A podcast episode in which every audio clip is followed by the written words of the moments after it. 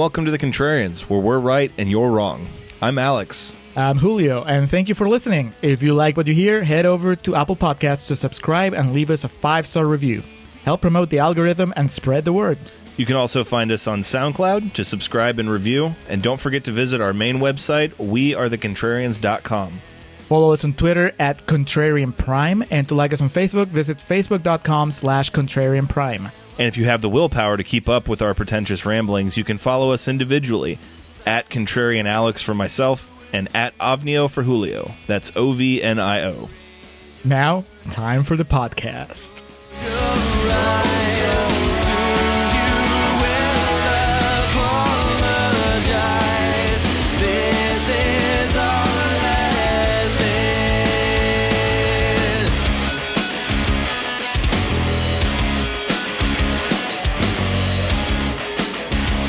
Okay, I am recording.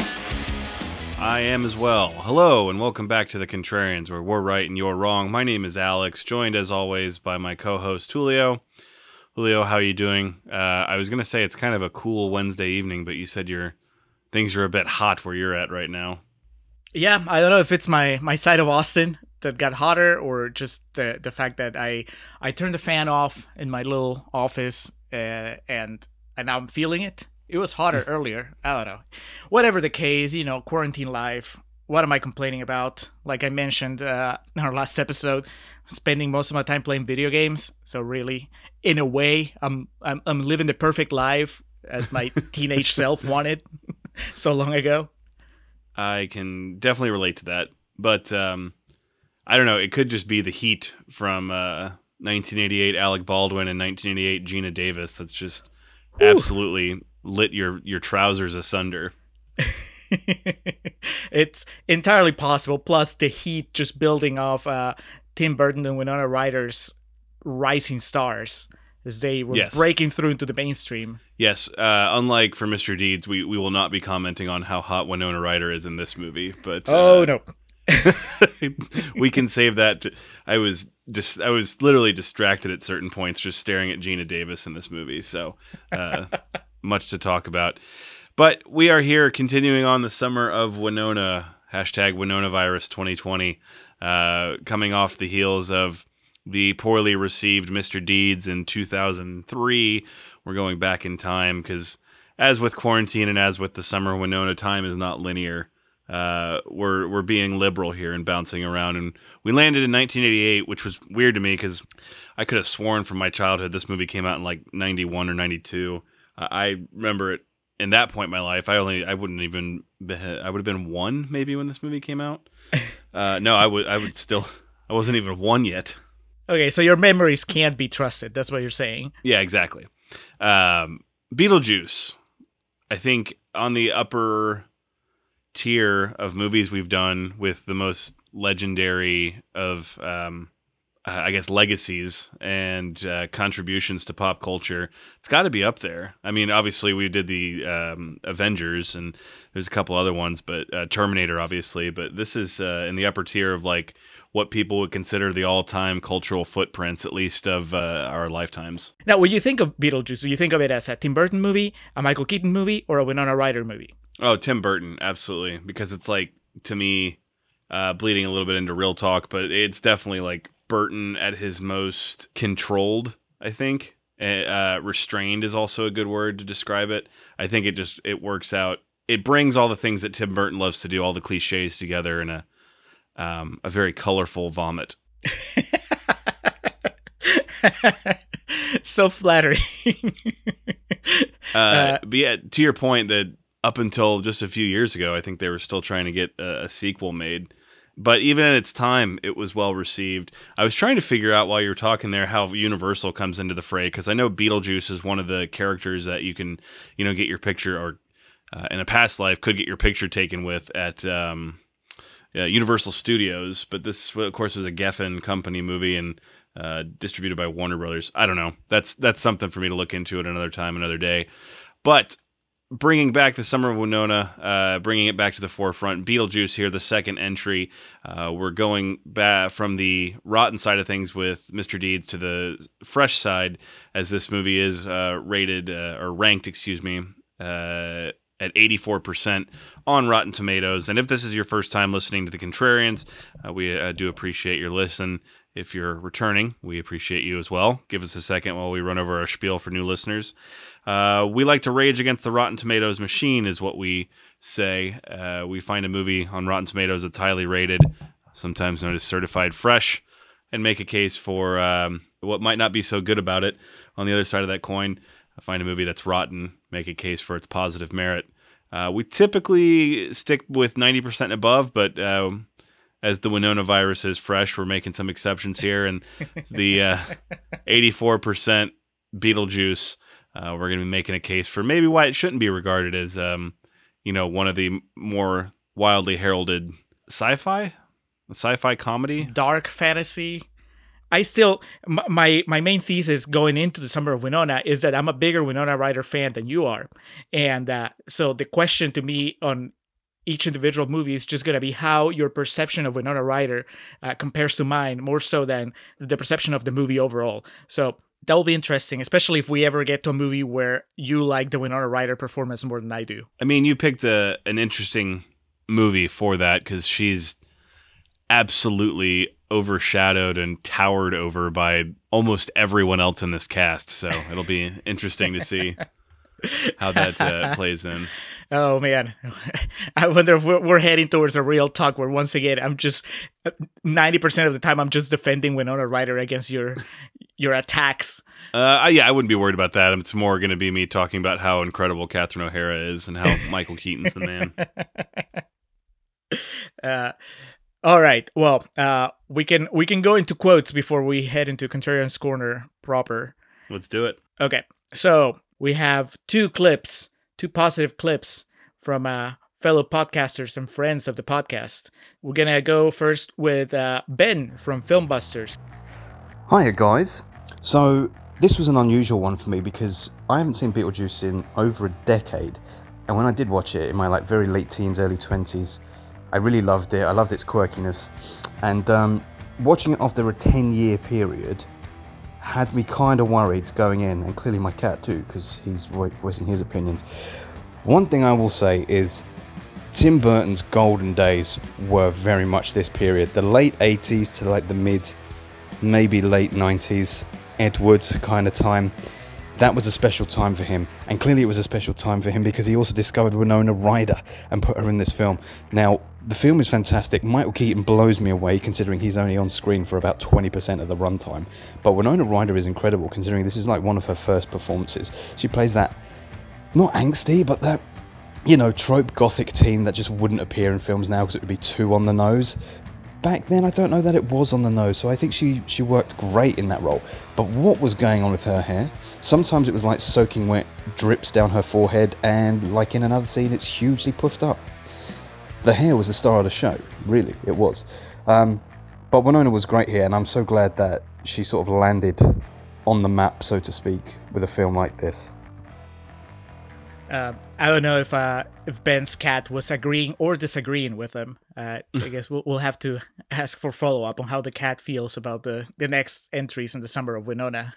um, and then we have another clip uh, from Mitch from Geek Elite Media Okay, I'll say this right now just to get it out there in the open and I can catch all the flack in the world. I do not like Tim Burton movies. However, Beetlejuice is one of the best. It's obviously the best. I was a new kid in my hometown, well, now hometown, when I moved there when I was six, and the kid across the street invited me to come over to his house. And every day after school, for probably about six months, we watched the beginning of Beetlejuice. Why only the beginning, you say? Well, because we could only spend about an hour hanging out because after that it was time to go home. And then you have Winona Ryder is introduced to me as a young person. Her ability to act and her ability to make you laugh, make you contemplate this young girl's life of self inflicted solitude. Definitely one of my favorite performances of hers, and I would go on to love her in many other productions after this. This is Mitch from the Geek Elite Media Podcast saying always remember to geek out. I wonder if Mitch knows how the movie ends. Has he has he gotten around with? Has he ever Has he- finished it before? Yeah, maybe he'll hate it. You know, since he seems to hate Tim Burton movies, maybe the th- last thirty minutes is where the movie would lose him. Uh, I'd forgotten how memorable the opening credits for this were, and how much I missed the uh, Geffen um, signature, that little sphere that turns into a G.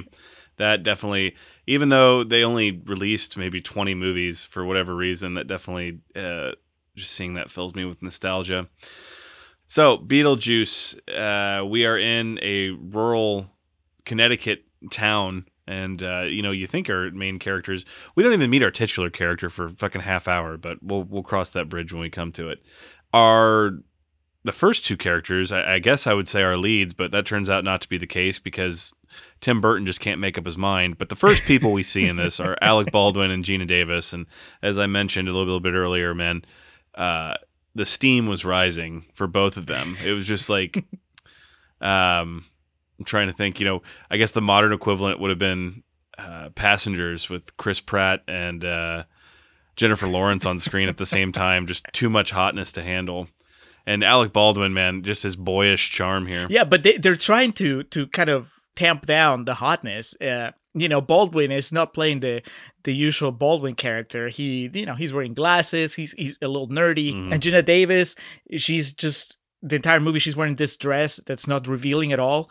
So it seems like a, a kind of a cheat to cast such attractive people and then work against that from from the very beginning. It's almost like th- this entire movie is Tim Burton just trying to push his views. And I guess one of his views is attractive people should not flaunt it. They should just hide it as much as possible. And we did get in the opening credits. Michael Keaton got the and credit, and Michael Keaton is Beetlejuice. And I guess this was probably within his first dozen movies he made. I feel that this was probably the one that made him uh, a household name. Uh, I, I know he had made Night Shift before this, which is awesome. And if you've never seen that movie, you should definitely seek it out. But this was, I think, safe to say, his coming out party. So much so that he was given the the very lauded and credit. This is a this is what got him Batman. Without Beetlejuice, you don't get Batman. No, not at all. Uh, also, the score was composed by Danny Elfman. Do you know what iconic television theme song that Danny Elfman composed? That would, uh, I guess, uh, appeal to me. Uh, the the Beetlejuice animated series.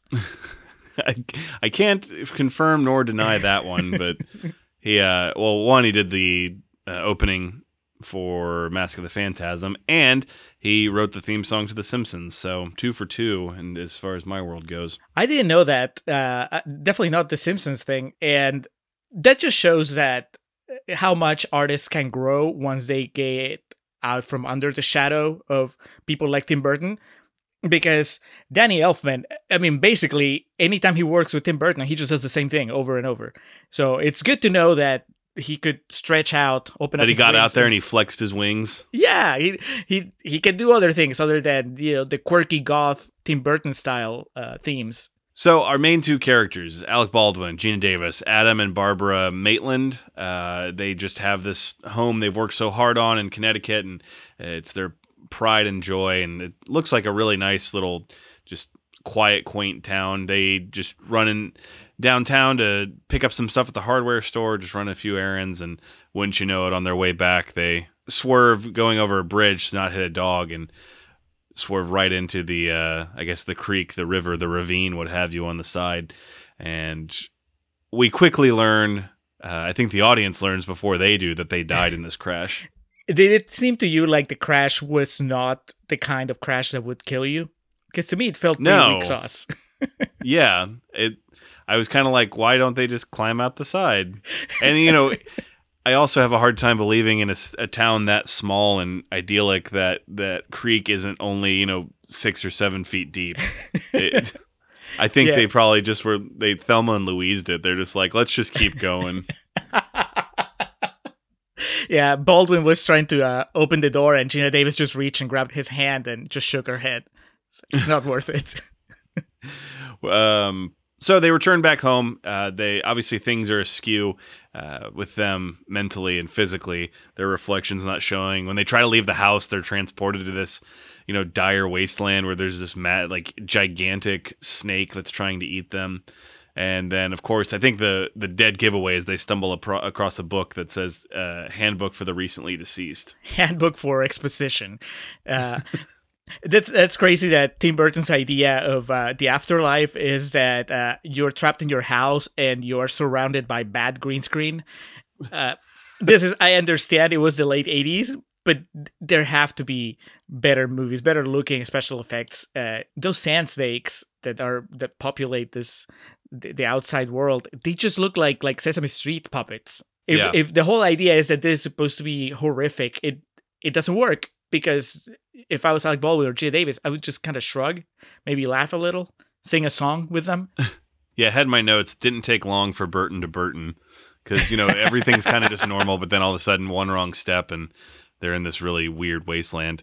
Um, so much like the summer Winona, time's not particularly linear, so we don't know how much time does or doesn't pass. But we are introduced to the new family that's moving into this house. Obviously, um, Adam and Barbara aren't entirely sure what's going on, but we, the audience, see Jeffrey Jones, uh, Catherine O'Hara, and Winona Ryder, the, aka the A Team. Uh, the uh, 1992 men's Olympic basketball team of acting trios move into this house together. And uh, if I understand correctly, Jeffrey Jones is uh, Charles, Lydia's dad, and then Delia is her stepmom.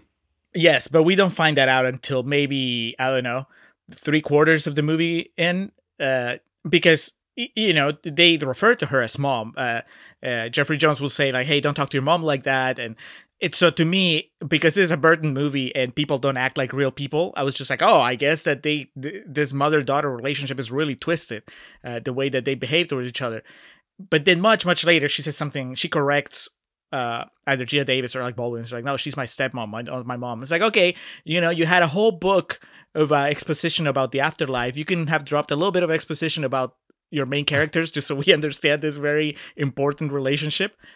Along with them for the ride, and I guess for the interior decorating, is uh, Otho, who is a friend of Delia, played by Glenn Shadix. And Did you know that that Cam from Modern Family was this old? Because I didn't realize that he had a career like back in the late eighties. I was about to say he is a fashion plate, and that would also apply to uh, Cam from Modern Family. Otho and Delia are dressed like they're in a different movie than everyone else, but I guess that's just Tim Burton being cute and quirky. I mean, Winona Ryder is dressed like no one else. And I don't really understand what the logic is behind her outfits. I just kept thinking it must be really hot. Well, that's fitting of her character. She's just like um, gothic girl on summer vacation, whereas like Catherine O'Hara and Glenn Shadix are dressed like they're fucking uh, in Joel Schumacher, one of his Batman movies. It's, it's off-putting to say the least, uh, or distracting, I guess would be a better word. But anyway, they're moving in. Catherine O'Hara wants to turn this into this big, you know, designer chic GQ type house. Uh, it was at this point that I got distracted and started doing research because they kept showing those static outside shots of the uh, the house, and it kept I kept thinking it was the fucking Psycho house, but it wasn't. Yet because it like looked like it. When's the last time you saw Psycho? First off, Julio. Uh, it's been a while, but I, I think I have a pretty vivid image in my mind of the house, at least from you know the outside when you see the hill. Yeah, yeah. I, I just like the silhouette of the house, the profile of it. It was playing tricks on my mind. Burton just got in your head. yeah, Burton well, I was just- just about to say he he burrowed in there. Now I have to say his name three times to let him out. just say good movie, good movie, good movie, and you'll just come out of the Beetlejuice spell. Uh, so Jeffrey Jones, you know, he's kind of like a, a, a Principal tricky, Rooney. yes, more more uh, infamously known though now as as just kind of like a, a malign figure uh, along the the Kevin Spacey lines. He he was like Me Tooing before Me Too was a thing. So I I approach the Jeffrey Jones angle of of this uh, of my notes with caution, as in like, listen, we're not gonna replace him with Christopher Plummer, but I'm just gonna acknowledge that he's there, and and which really is kind of like what the movie does to him. You know, like what's the biggest quirk that Tim Burton gives him? It's just that, that he likes birds. Uh, Catherine O'Hara and Winona Ryder are they outquirk him by so much. He's he's almost like a non-entity. Yeah, um, I I'm sorry, I didn't really know of his legal woes, so I was just reading about them right now as you were talking, and I was like, "Good lord!" I know. Uh, I I had to pause. Uh, if we might slide a little bit into real talk, you know, the movie had started, and I remember liking the dad character, and I was like, "Fuck, it's that guy." And then I looked it up, and I was like, "My God, I can't really enjoy this." Uh, so it was. It took a little bit of work to like disassociate. If you, you know, we're not gonna get into it. If you listeners are curious, if you don't know the Jeffrey Jones saga, just look it up. It's gonna uh, make you uh, get into that exercise of separating art from the artist once again. Yeah, uh, the only reason I know his name is Principal Rooney and fucking Ferris Bueller is just the Rooney, the just yelling of it over and over again is just embedded into my brain. Regardless, uh, Charles Chuck, as Beetlejuice eventually calls him, it's not like he has too much of a story here. His story is that he's the dad. He likes living there because he likes the quietness and uh, also the ability to take advantage of the the locals because they don't understand how valuable their property is. The American dream, as it were, the the American tale, and he is pretty much just a pushover. He's definitely just kowtows to everything that Catherine O'Hara wants, and he doesn't particularly uh, pay mind to much of what his daughter says. On the other side of the coin, the original inhabitants of the home, uh, I guess technically speaking, their name may have still been on the deed at this point. Adam and Barbara are all watching this from afar, uh, afar being the attic where they have hunkered down, locked themselves in, not knowing really what to do. Uh, they eventually learn, though, that no one can see them. Uh, basically, they they're trying to figure out what to do, and they are like me when it comes to a book. They buy a book or they're given a book, and they want to read it, but they just don't. They they might pick it up and thumb through it at some point, but they have a really hard time committing. I blame mine on uh, serious ADD. I think theirs is probably more on the sense of uh, still accepting that they fucking died. But see, Alex, you you have the excuse of having a life. they have nothing else to do. They can't leave the house. They can't really do. They can't even clean. I mean, uh, Geena Davis is like dusting, and she keeps complaining that there's too much dust and they can't get the vacuum cleaner because they can't leave the house to go to the garage. So really, there's no excuse why they shouldn't have read that book cover to cover within the first week of being dead. And I'm I'm hoping that you don't do this, but the other thing they do is they thumb through the book and then they complain when what they read doesn't make sense. It's like, well, because you have to read in order. They bas- they, they watched Endgame first and then didn't understand why it didn't make sense. what does she mean that that he took everything away from her? Why doesn't he know this? While they're trying to figure out what exactly they're going to do to, you know, help their situation and potentially drive out the Deetzes, uh, we see our first appearance of Michael Keaton in this as as these things happen with ghosts, a TV just turns on on its own and plays a commercial for Beetlejuice. Uh, just doesn't explain much of who he is, but it does say that he will perform uh, bio exorcisms. And from this point forward, the movie becomes the Michael Keaton show. You know, we uh, we have at it quite often about Judd Apatow, his crew. You know, the Jonah Hills, the Seth Rogens, the uh, Paul Rudds that just you know incessantly improvise and aren't really wrangled in or controlled in any any way and that's basically all Michael Keaton does from this point forward in the movie anytime he's on screen He was a he was a big dog. He was a he was from what was it? Night Shift? Is that the name of the Yeah. movie? he looked at Tim Burton and he said I've worked with fucking Ron Howard he's like you don't scare me Uh, yeah. First day on set, he just walked up to Geena Davis and kissed her. but but that that yeah that wasn't in the script. He just took that into his own hands. But this is literally uh tim burton getting too far ahead of himself and realizing at this point oh fuck we didn't show a gun in the first act. We need to shoehorn in something with michael keaton. And so that's our quick and brief introduction to beetlejuice because it's from here if i'm remembering the sequential order correctly that um Adam and Barbara figure out how to go to the other side, the basically purgatory, to speak to their caseworker. Yeah, they they they're like walking around not knowing what to do, and then Alec Baldwin goes like, "Oh, you know what I read in that book that we should have read a long time ago? Uh, you all you need to do is draw a, a door and then you know it opens into the into the afterlife offices or whatever which is you know here's the thing the, the problem with this movie is i guess the problem with tim burton which is a lot of funny ideas quirky ideas imagination is not in short supply. There's there's plenty of that. And the visuals are creative. Uh, as far as as uh, ideas go a plus. But the the execution bringing those ideas together in a world that makes sense that just doesn't happen and that's a constant problem with with burton's work and it goes all the way back to at the very least this movie i haven't seen a pee-wee's big adventure so i don't know how that one holds up to to the scrutiny of logic but this one beetlejuice once we go into the afterlife which you would think would be where anything that doesn't make sense would start making sense. This is where we go behind the scenes and somebody's going to explain to you what's happening, what's the logic behind any of this.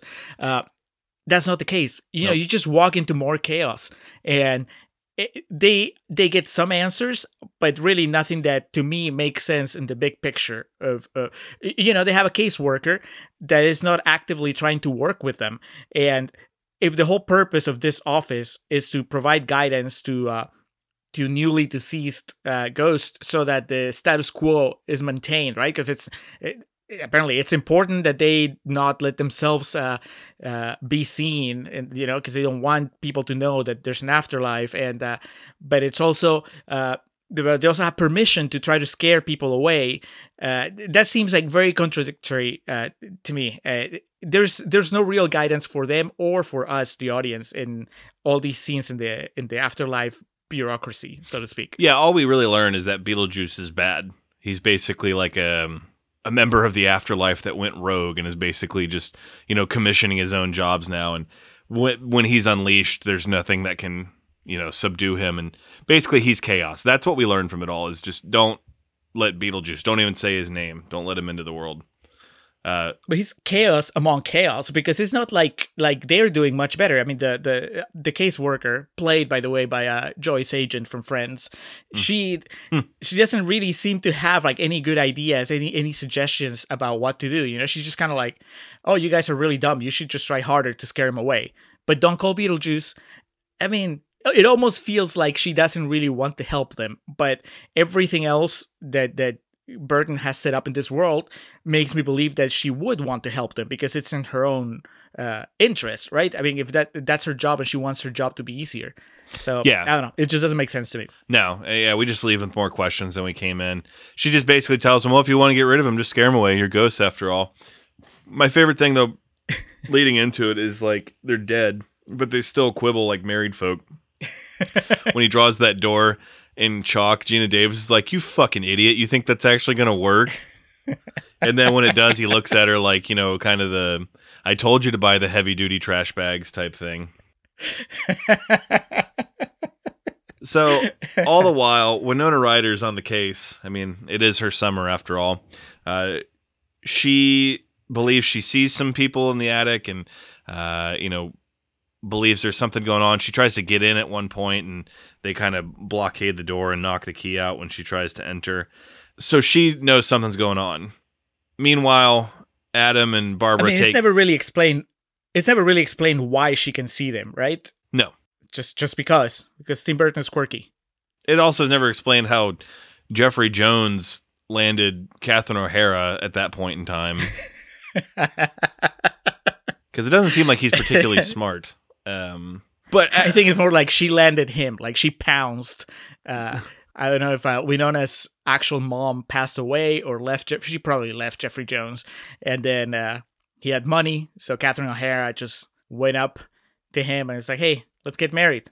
I like your daughter." she thought he can finance my art projects. This will work perfectly. Yes. He's an idiot and he won't talk back.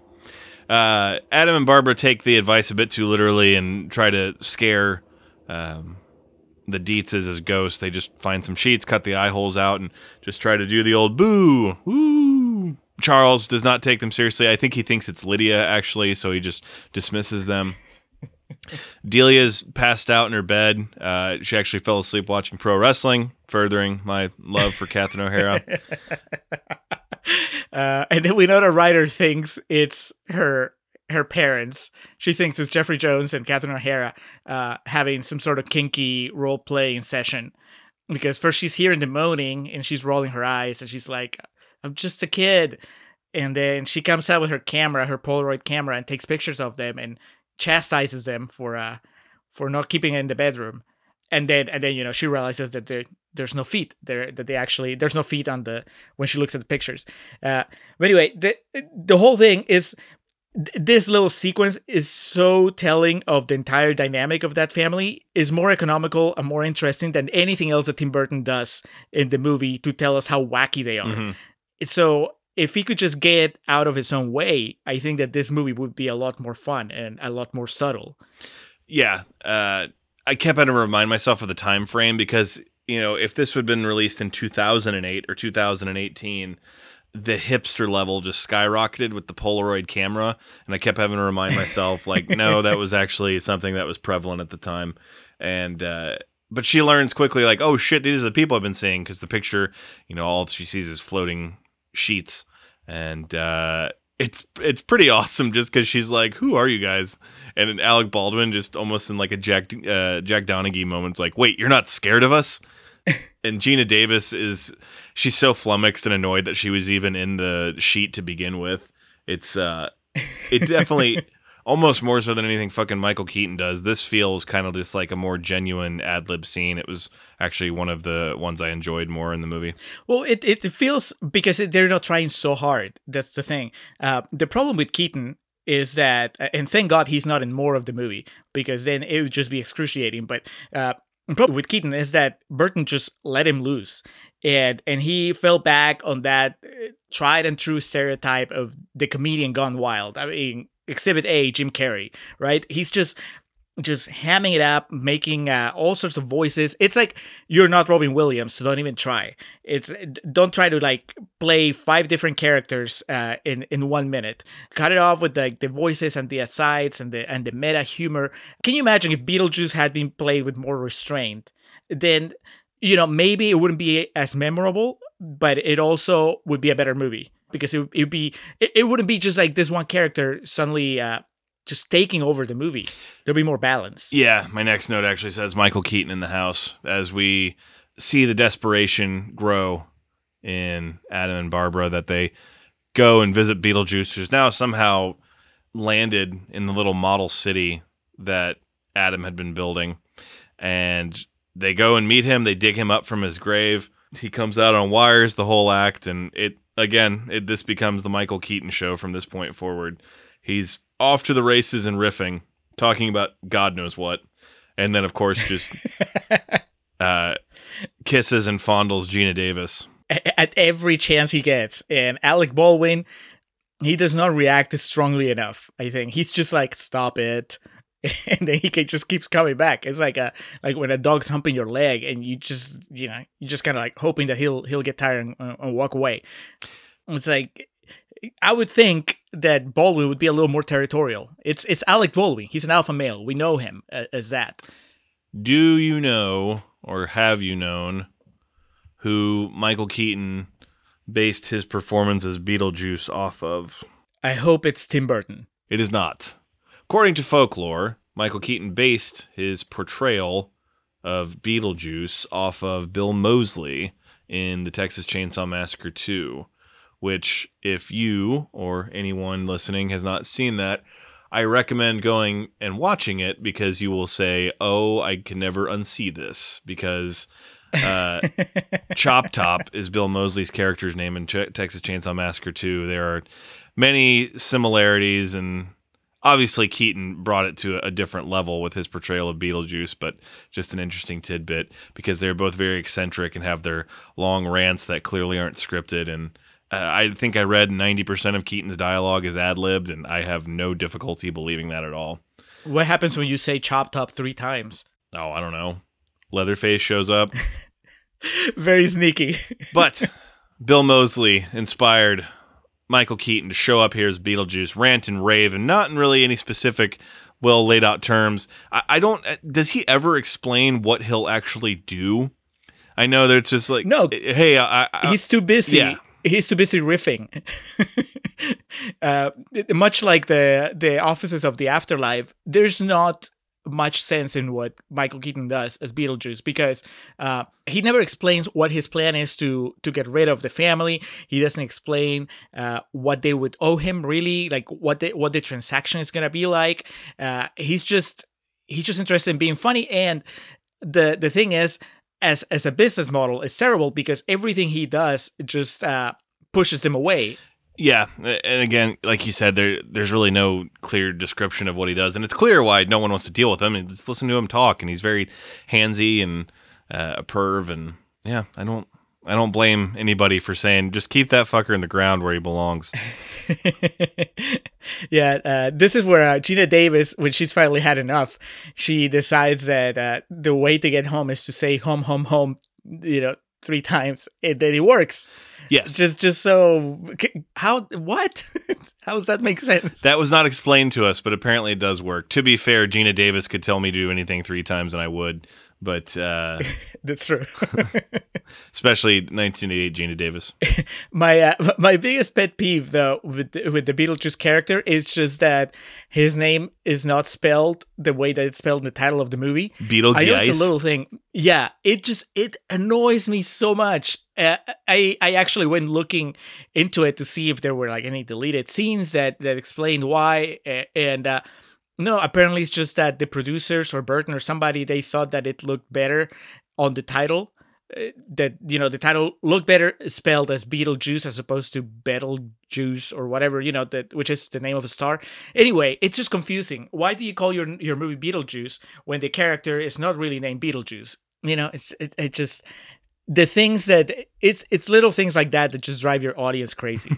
it's uh we'll have to find one of these for every one of the Winona Ryder movies. Like with Mr. Deeds, it was um, the constant references to To Kill a Mockingbird. And in this one, it's why the fuck isn't Beetlejuice spelled the same way? God, can you imagine like had it been a time where you and I were working at a movie theater together, if they did spell it the, how it is, like on the tombstone, all, the way different customers would pronounce it and shit. Bettelhaus. uh, just give me one for the for the well, what would they say? Would they say give me one for the Michael Keaton movie? Uh, I guess right because he was the biggest name. Uh, maybe we have some some people coming to the Geena Davis movie. Yeah, um, the Ghost movie. The Ghost movie. Yeah, movie with that weird girl that likes to dress in black. uh, I was I was looking at my notes and I just realized that they do explain why Winona Ryder uh, can see them, sort of, which is oh she read the book. Winona Ryder yeah, exactly. Yeah. She read the book and she she figured out that uh, it's something like most people decide to ignore the strange and unusual, and then she has the the Winona Ryder line of the movie, which is like she looks at them and she's like, "Hi, myself, I'm strange and unusual."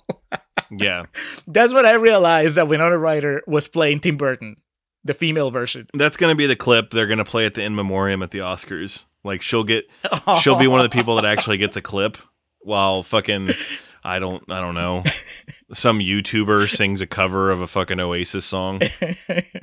anyway, so Beetlejuice they realize he is bad news bears and really should only resort to him if absolutely necessary. Uh, so they form their own plan of how they're going to spook this family and get everyone the fuck out of there. And I would you say this is the most iconic scene of the movie, the Day-O dinner scene? It's, yes, I want to say. Yeah, yeah. I think that if you're talking about set pieces, this is probably the most memorable. Uh, probably right next to just Beetlejuice Unleashed at the very end.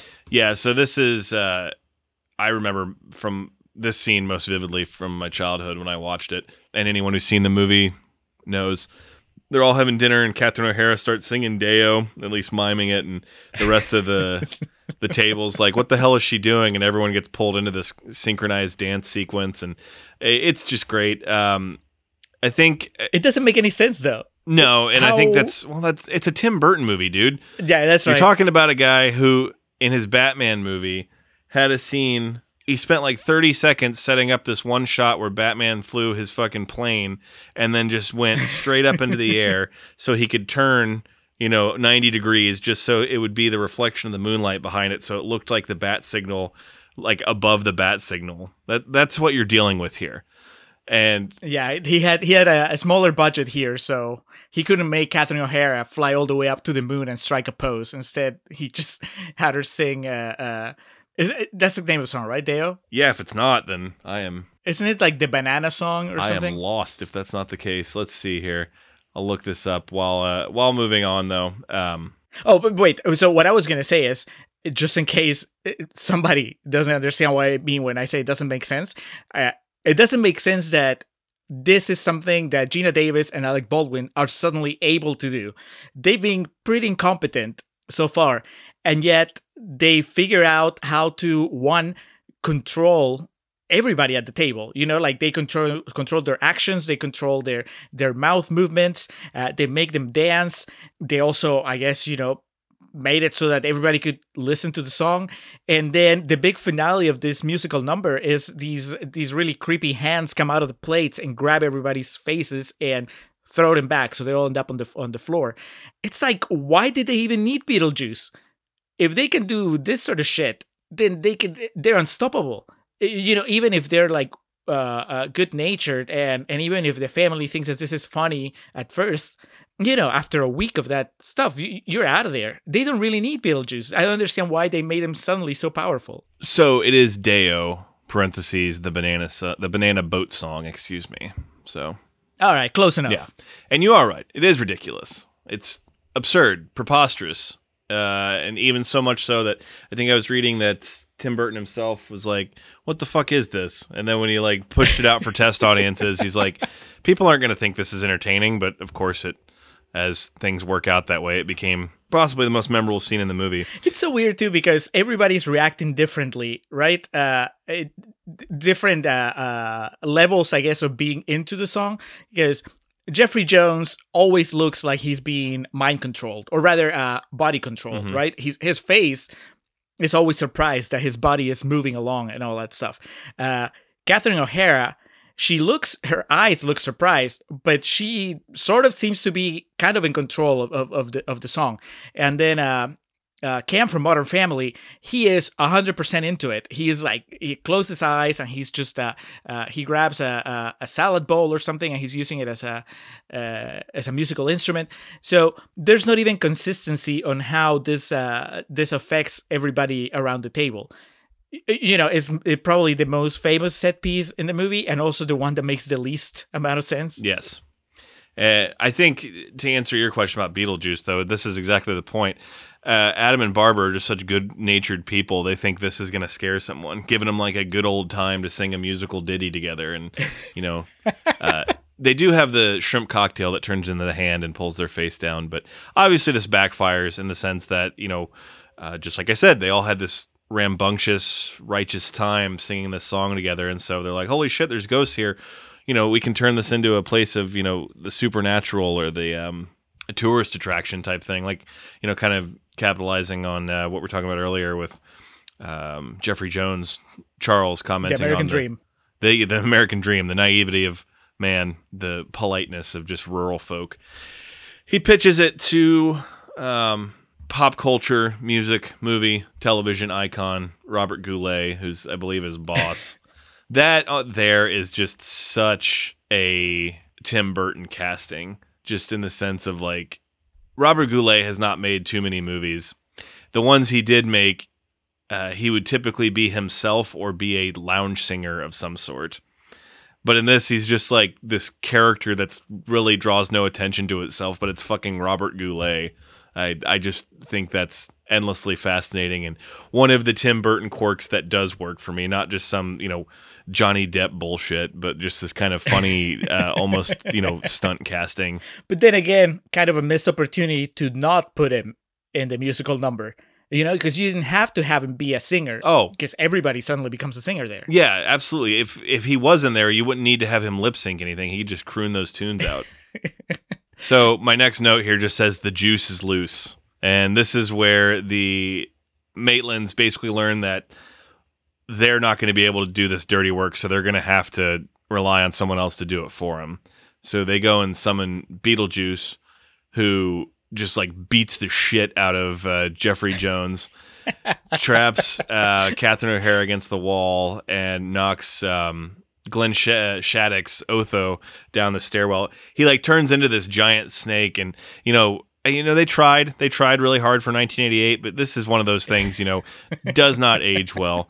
It, you know, we're not talking Star Wars where this still looks breathtaking. We're just talking about you know Tim Burton in a giant latex suit maneuvering the jaws of this snake. It's just it's a sock puppet. It's just it's a it's a lot of socks tied together, and it ends on something that is supposed to look like Michael Keaton's face. Um, but Alex, I wish it made that much sense. It doesn't really because it's not even that they call him. Uh, nobody, the only person that actually summons Beetlejuice in this movie is Winona Ryder later. He decides on his own to do this. Because I don't know if you remember, they're like frustrated and Michael Keaton is like watching from, you know, his hideout. And he's like, well, I guess now it's time to turn up the juice. And then on his own, he just goes and starts wreaking havoc. So again, why, what's the point of having rules of of him having to be summoned when he can just do whatever he wants. That's a good point. Uh, I I don't have the answer. We can get Burton on the line though. We can get him in on the Skype call. ask him. But yeah, he he does do. He proves why everyone, or not everyone, but at least their caseworker warned him against him because he's obviously just this terrifying madman. Uh, who really can't be stopped. So then, how do? But they get him back to like mini size and throw him back on the the model town.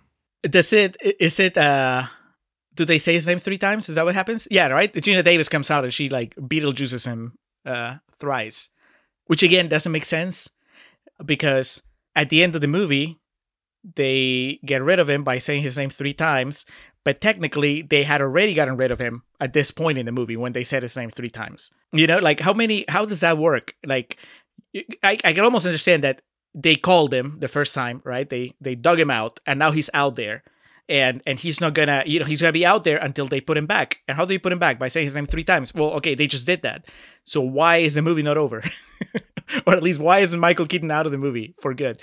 Uh, why is he still hanging out uh, around uh, Alec Baldwin's uh, model homes for for the rest of the movie. I was about to yeah, say- it doesn't make sense. He has a. I don't know why he bothers because he's got it made in the shade, just living in that model town because he can just like create strip clubs and hot women with his mind. Like, I don't know why he would need to leave or go anywhere. I mean, maybe food. Actually, uh, Joey's agent reveals that she's the one that put the the strip club there. Do you remember? Because they You're right. Yeah, she she they- needed something to keep him distracted. You're right. Yeah, but again, that means that she has the power to technically she has the power to just solve this problem for them.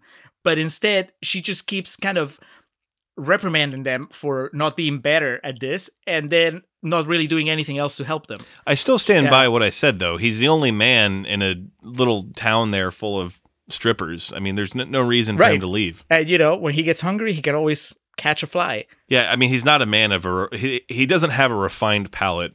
I don't think he's really. uh, when a bear's hungry, he'll eat type mentality. Uh, Winona Ryder goes full on emo. This was like the most I remembered her from this movie. Uh, being a young lad is when she's all you know in emotional disarray and she's got the veil over her face and she's essentially writing her suicide note. It's so dark and twisted. Do you know off the top of your head how old she was at this time? Uh yes, I looked it up because she says in the movie that she's 16. Remember like uh I think it's when Beetlejuice proposes to her, tells her that she they should get married. And I was like, is she 16? Because I don't know how old she was in Heathers, and this was after Heathers. And yeah, I looked it up, and they, I, I mean, she has to have been 16 or 17 while they were shooting. Yeah. I mean, she looks it. She looks really, really young. She also looks like Winona Ryder. you know, some people change a lot as they get older. Uh, I think she still looks the same, and the same she looked in 1988. So she she's sad. She's talking in you know veiled terms about uh, basically wanting to be dead and um, pretty dark for a PG movie. And this was one of the famous movies up there with Big and I'm trying to remember what else that got away with saying fuck in a PG movie. When do they say fuck? What is uh, Keaton says like nice fucking set and then like grabs his balls and then he goes honk honk. I don't know how I missed that. uh, yeah, no, it's really dark. But, but the entire movie has this tinge of, uh, you know, I wouldn't go as far as saying that it's pro suicide, but it's kind of pro death because the the whole idea behind the Winona Ryder character, I guess, is that she is she's depressed and that she she wants to die. She doesn't want to be alone anymore. And the presence of Geena Davis and and Alec Baldwin as fairly well adjusted ghosts kind of confirms to her that oh well you know the afterlife is better than dealing with Catherine O'Hara's bullshit. and the the movie never really does much to prove her wrong. You know, it, it's all things considered. Alec Baldwin and Geena Davis are not doing that badly. Even if they hadn't uh, unleashed Beetlejuice, they'd be okay. They look great. They don't have to go to work. And, you know, the movie paints Catherine O'Hara as this monster, but really it's not that bad. And they don't have to deal with her because they're ghosts. Whenever they want, they can just kind of go up into the attic, not deal with it. Uh, and they and they like uh, Winona Ryder. So overall, is not such a bad deal. I mean, out of all the many many representations of the afterlife in pop culture beetlejuice representation of the afterlife what happens when you die is not that bad so i can totally see why winona ryder would be like oh this is cool and like i said i think that a more responsible movie would have worked to prove her wrong would have worked to, to show us how much uh, alec baldwin and geena davis are missing out by not being alive anymore but tim burton is not interested in that of course he's just interested in you know being quirky so almost I guess by accident, the movie basically agrees with Winona Ryder. She doesn't kill herself in the end, but her best friends are ghosts by the end of the movie. So, eh, I guess they kind of like split the difference there. Her friends are ghosts, and she goes looking for them. She goes up to the attic and she finds no one because at this point they've gone back to their caseworker and essentially they're just like, we're going to do what we can to get rid of them. This is where we get the very famous uh, like prosthetic heads of them. You know, Geena Davis lifts her mouth wide open and her eyes come out by her tongue, and uh, Alec Baldwin. She's still hot. Yeah, I, I mean, wood, as the kids say, and uh, Alec Baldwin just stretches his face out. It's Tim Burton just flexing, like, look at how much money they gave me for this shit. so uh, Lydia is unable to find her friends, but she does find uh, a mini Beetlejuice who's he's like sunbathing in the the glow of the neon light at the strip club, and essentially he's like, "Hey, they're gone." Uh, he tries to basically sell, you know, "Hey, I can give you." I, what does he try to sell her? I know he explains like she. So she says that she wants to be dead and he's like, "What?" And then he's like, "All right, well, I guess I can help you with that, but first you need to help me by yes, getting me because I've got friends to meet." And he just starts riffing about God knows what. yes, uh, and then somehow that leads to them being engaged, right? I don't know. I don't remember. It, eh, eh, there might not be any connective tissue there, but basically, by the end of this, he mentions that you'll need to marry me, but it's just kind of like a throwaway line, like you know the the fine print that no one reads. He was riffing. Yeah, he was still riffing, and Burton was like, "Well, fuck! Now I guess this is a plot point. We need to go forward with this." And so he's like, "You need to say my name three times." And she's like, "What is it?" Like, "Well, I can't say it." And so then it turns into this just sequence of charades that's just preposterous and uh, it proves that Winona Ryder doesn't know how to play charades, or she's the worst charades player in the world. This is true. And then like the she gets beetle easily, and then he shows a big carton of orange juice being pulled in, poured in, excuse me, into a glass, and she's like beetle breakfast, beetle orange, and I watched it with my sister, and she's like, "How would juice not be the first thing you say?" beetle Tropicana. but eventually she gets it, but then refuses to say it three times because she figures out who he is. Right. She. this is how bad the prosthetics work uh, was in that previous scene where he was a giant snake. It took her this long to recognize that it was the same face. it's like fucking um, if in the beginning of Endgame, if Thor saw Thanos and like wasn't sure until he got like right up close to him, and someone's like, "Hey Thanos, your beer's ready," and he's like, "You." So she says no. She leaves him there. Uh, she goes right before anything bad happens between them. Um, Adam and Barbara return. like, hey, we're gonna let you and your family stay here. You know, we want to be, we can be friends to you. We can help y'all. We're just gonna stay in the attic and do our own thing, type thing. This major, major development happened off screen right? The, the conversation where they decided that uh, they're not going to try to scare them away. Yeah. Because they leave they leave the office of uh of their caseworker like we said transformed into these monsters that are going to gonna go to town. And then geena davis kind of says like you know i like that little girl. And uh alec baldwin looks at her like uh well it's too late now. Uh, i think he actually says it's too late now. And then cut to them saying, "Hey, you know what? Don't worry about it. You guys can stay."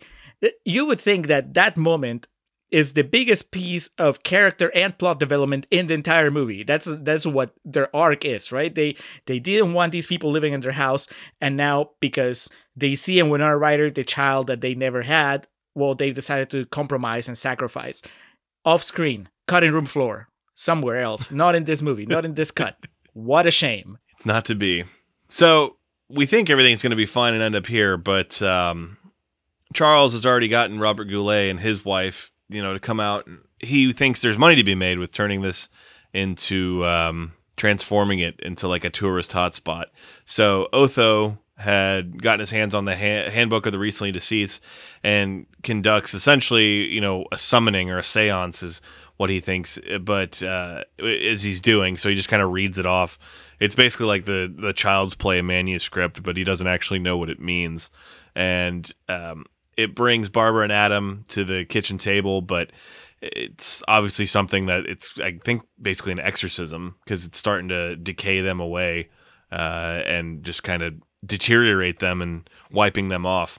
And so in a moment of weakness, not knowing what the hell else to do, Lydia runs back up and summons Beetlejuice to come in and save the day. This is this is what I meant earlier. Uh, like I would say, this is the second most memorable moment in the movie, just because it, you could argue this is what you came to the movie for.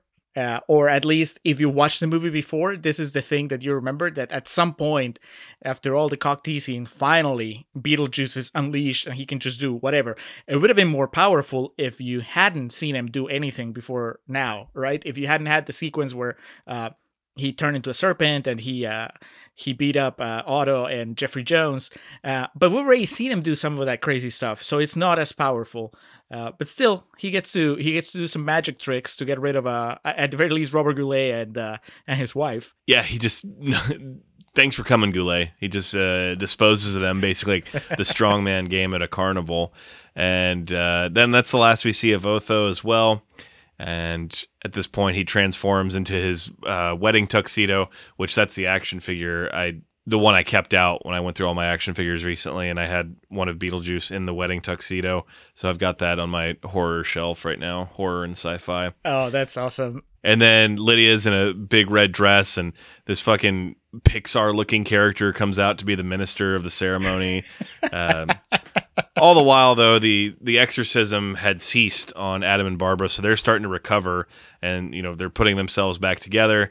Uh, and they try to do what they can with the, you know saying Beetlejuice three times, but he keeps stopping them at every turn. I remember very vividly watching as a kid the part where he throws the zipper on the mouth of Gina Davis and then throws the basically the steel plate over her mouth that's bolted down.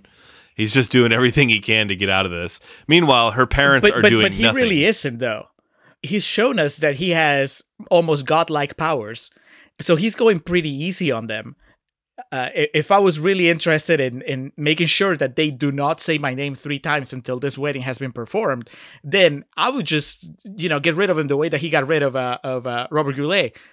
But he kind of like softballs it. He uh he te- I mean with Baldwin he teleports Baldwin to the model house and then uh and then with with uh, Geena Davis you know he takes his time. He does the zipper, he does the the steel plate. Uh, you would think that with all his his power and his desire to not be called away, he would have uh, I don't know come up with something a little more permanent. Yeah, I mean, I, he's obviously a maniac. I think he doesn't even realize his own strength. I, I, in that sense, if he just like vaporized, if he just like Doctor Manhattan, Geena Davis, he would find no theater in it. He has to become like a, a clown or something first before he does it. And right here, he's just trying to get married. But uh, eventually, he banishes Geena Davis outside of the house. She's able to, I don't know, somehow quickly become friends with one of these giant sand snakes and ride it back into the house, and it eats Beetlejuice. Uh, meanwhile, Jeffrey Jones and Catherine O'Hara have done nothing of help.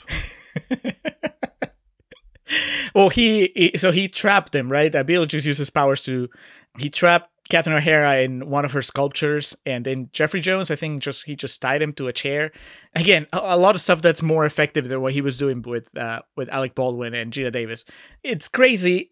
If if nothing else, the one person that doesn't do enough is uh, Winona Ryder, because you would think that she would fight a little harder to get out of this situation of this uh, underage marriage she's about to uh, be engaged on. Uh, but she all she does is basically stand there while Beetlejuice just manipulates everything into happening. Yeah, and even then, like Delia and Charles could kind of see the trend of what's going on and maybe try to say Beetlejuice once or twice, but I don't, I don't fucking know. That's true. I hadn't even thought about that. That he, they still have their their full. Well, you know what happened? They didn't know who was Beetlejuice or Betelgeuse, and that's you know they didn't. They had read two different uh, versions of the script. Beetle so hadn't figured out yet. Beetle guys. So the unholy Beetle breakfast. Be- Beetle Orange. Uh, so the unholy wedding is ceased and Lydia is saved. Beetlejuice is out of the picture. Uh, we go forward uh, probably a few months or so. The Deetzes and the Maitlands are living in living in harmony uh, in their house, and Barbara and Adam are friends with Lydia, and they basically help her now with her schoolwork and help her with studying and whatnot. And she comes home and explains that she you know she got an A on this test that they helped her study for math test, and she basically at this point, I guess she's rewarded by uh, them using their ghost powers to kind of help her, you know, or allow her to do, you know, kind of supernatural things because she starts levitating and singing Harry uh, Belafonte's "Jump in Line" while all of the trinkets and appliances around the house basically provide the backup music. It's a a fitting ending to this farcical tale. it's uh yet another instance of how the fuck did they do that the, as far as the uh, you know alec baldwin and geena davis's powers i guess they come and go uh, depending on what the story requires why didn't they do something this creative when they were fighting beetlejuice they could have just made when Winona Ryder float away from the wedding or something. I don't know because that's I mean Baldwin is he doesn't even break a sweat here, and he's making a lot of things happen. And apparently he does it all the time because uh, Catherine O'Hara and Jeffrey Jones are on the on the second floor, and they you know they kind of hear the music and they're like, oh, I guess Winona Ryder got an A again. So once more, the movie ends with inconsistencies, and uh, I guess it's fitting.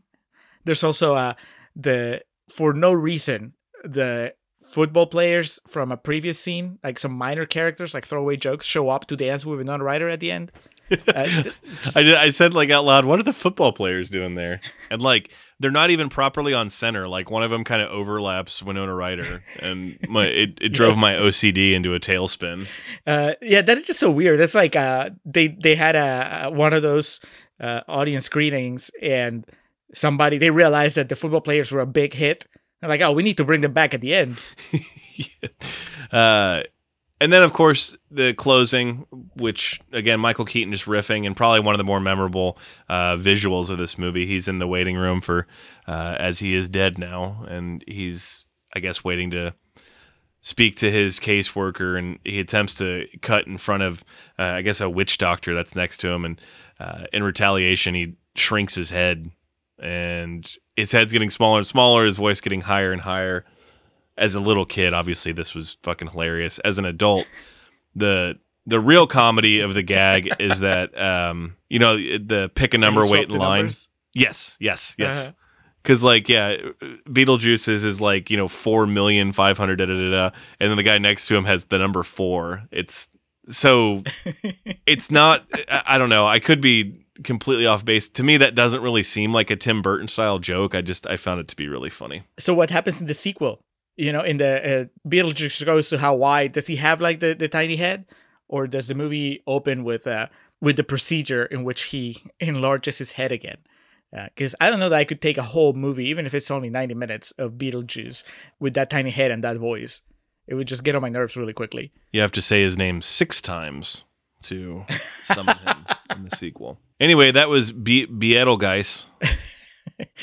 Beetlejuice. Yeah, let's let's go to real talk and find out uh, how we felt about this for real. Are you the guys hiding out in the attic? We're ghosts. What do you look like under there? Aren't you scared? I'm not scared of sheets. Are you gross under there? Are you Night of the Living Dead under there? Like all bloody veins and pus? Night of the what? Living Dead, it's a movie. You know, if I had seen a ghost at your age, I would have been scared out of my wits. You're not gross. Why are you wearing sheets? We're practicing. You can see us without the sheets. Of course I can see you. Well, how is it that you see us and nobody else can? Well, I read through that handbook for the recently deceased. It says, live people ignore the strange and unusual. I myself am strange and unusual. You look like a regular girl to me. All right, I am recording. All right, real talk for Beetlejuice, episode number two in the summer of Winona. Hashtag Winona Virus 2020. Just a delightful movie. I I honestly think this might be my favorite Tim Burton movie. Oh God. Uh, we'll discuss. Uh, keeping in mind that I already explained about my hair, as President Bush would say, um, I have not seen Big Fish, so that that is the the big outlier that I have not seen as far as his most acclaimed movies. But this is very good. And obviously, we'll talk to the all the parts of it later. But um, like I said at the beginning of Contrarian's Corner, I do feel this is the most controlled Burton, and it really benefits from it. that that 90 minute runtime really did it for you. Yeah, I mean, always. Um, Academy Award winning movie at the Same category as Suicide Squad. Yes, the 61st Academy Awards. Let's see what was up against Beetle uh, Beetlegeist that year. it's a short category that year. It was Coming to America, Scrooged, and Beetlejuice were the three movies nominated. So it was really Michael Keaton versus Eddie Murphy versus Bill Murray. It was a that was a hell of a triple threat, and it was on a grander sense. It was Tim Burton versus John Landis. Uh, I would definitely take Tim Burton in that fight. Anyway, Beetlejuice, the movie we're here to discuss today, again is 84% on Rotten Tomatoes, uh, and it's also I wasn't just blowing smoke at the introduction of Contrarian's Corner. This is definitely on the higher tier of um, all-time uh, favorites and very you know uh, evergreen cultural footprint movies that we've covered here on the podcast, which is interesting because it was only one movie. It's kind of rare you see uh, things that have spawned as much, you know, uh, video games, toys, cartoons, uh, fucking Broadway musical. Uh, constant references on television and film for the decades that followed, and it was the only one. Typically, uh, you know, you're used to seeing a franchise that instills that sort of uh, notoriety. But one and I only. I mean, they, they were trying. It just hasn't happened. From what I read, uh, Tim Burton was all in. I think Michael Keaton and uh, Winona were all in, but uh, Tim Burton just like I guess lost interest and wanted to make Batman. That's essentially what happened. I mean, you could still do it. Don't invite uh, Jeffrey Jones back, but then everybody else is still around. It, it's the official name was Beetlejuice Goes to Hawaii, right? yes. That's insane. Oh, yeah. I would love to see how Tim Burton would shoot a Hawaiian movie. there's there's no telling. So, being that it's 84%, that does mean there were some critics that uh, there was a 16% that were verbose and outspoken. What what were they all saying? Yeah, the the green splotches. Uh, I have a couple led by Gene Siskel from the Chicago Tribune, uh, who said an overly ambitious special effects comedy, obviously influenced by the success of Ghostbusters. Okay. How's that a bad thing? You know, it's funny you mentioned that. I feel my attachment to this movie is very similar to what a lot of people our age have to Ghostbusters. I think that uh so it's funny that's the first quote you bring up. Um the way I've always heard people talk about Ghostbusters from their childhood is really how I feel about this movie. You know, it wasn't quite on par with Star Wars or uh, you know, uh, X-Men or Terminator or something like that, but it was this really cool thing that I was into. Uh, and I really like watched the movie a lot as a kid, and um, I'm not gonna say related to the characters, but played with the toys and really got swept away in the fantasy of it all. Uh, and yeah, uh, not to that's not a disparaging commentary on Ghostbusters at all. I just think this was the movie I identified with in a way a lot of people did with uh, Ghostbusters. That's funny. Uh, I never even would have thought of of that comparison, right? I, the the idea that there might be some people that are like, well, it's Team Beetlejuice or Team Ghostbusters, but uh, I probably land on Team Beetlejuice as much as I like Ghostbusters. Uh, this seems this is a little more up my alley. Uh, and I probably saw them both about the same time. I just remember renting them both on VHS, except that with Beetlejuice, I had no idea what I was getting into. Uh, I, I just went off the cover art, I think. uh, Well, the the title Ghostbusters kind of helps to set the table. yeah, well, but the time that I watched Ghostbusters, I uh, there was you know the cartoon was out, so I, I didn't even know that there was a Beetlejuice cartoon until last night or a couple nights ago when I was watching the movie, the, the Blu-ray, and you know I told you that it includes three episodes of the of the cartoon series. So with with Ghostbusters, at least I kind of had an idea of you know oh Slimer, you know. um, okay, have one more. Uh, Felix Vasquez Jr. from Cinema Craze says the character of Beetlejuice is hazy because the writers can never decide if he's a villain or an anti-hero. You agree with that? I think he's I think he's a villain. I think he's a bad guy pretty clearly. Uh, yeah, I, I didn't really realize there was much room for debate.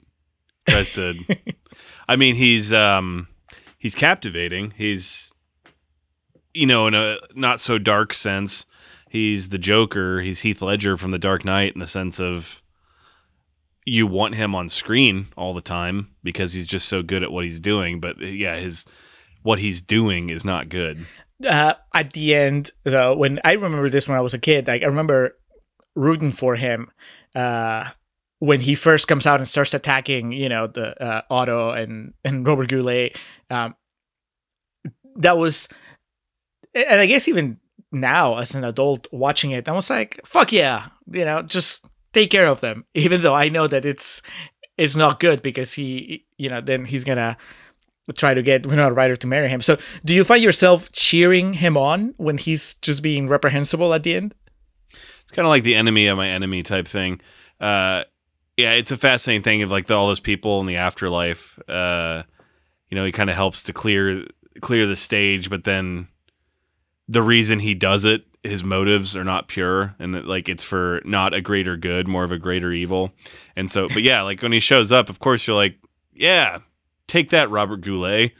Uh, but I remember as a kid, and especially now, like wanting so badly for Alec Baldwin and Geena Davis to do away with him, say his name three times, and I, I remember, and again through this viewing, that's I'm kind of just wanting them to win. So it's you know, so that's a classic pro wrestling trope.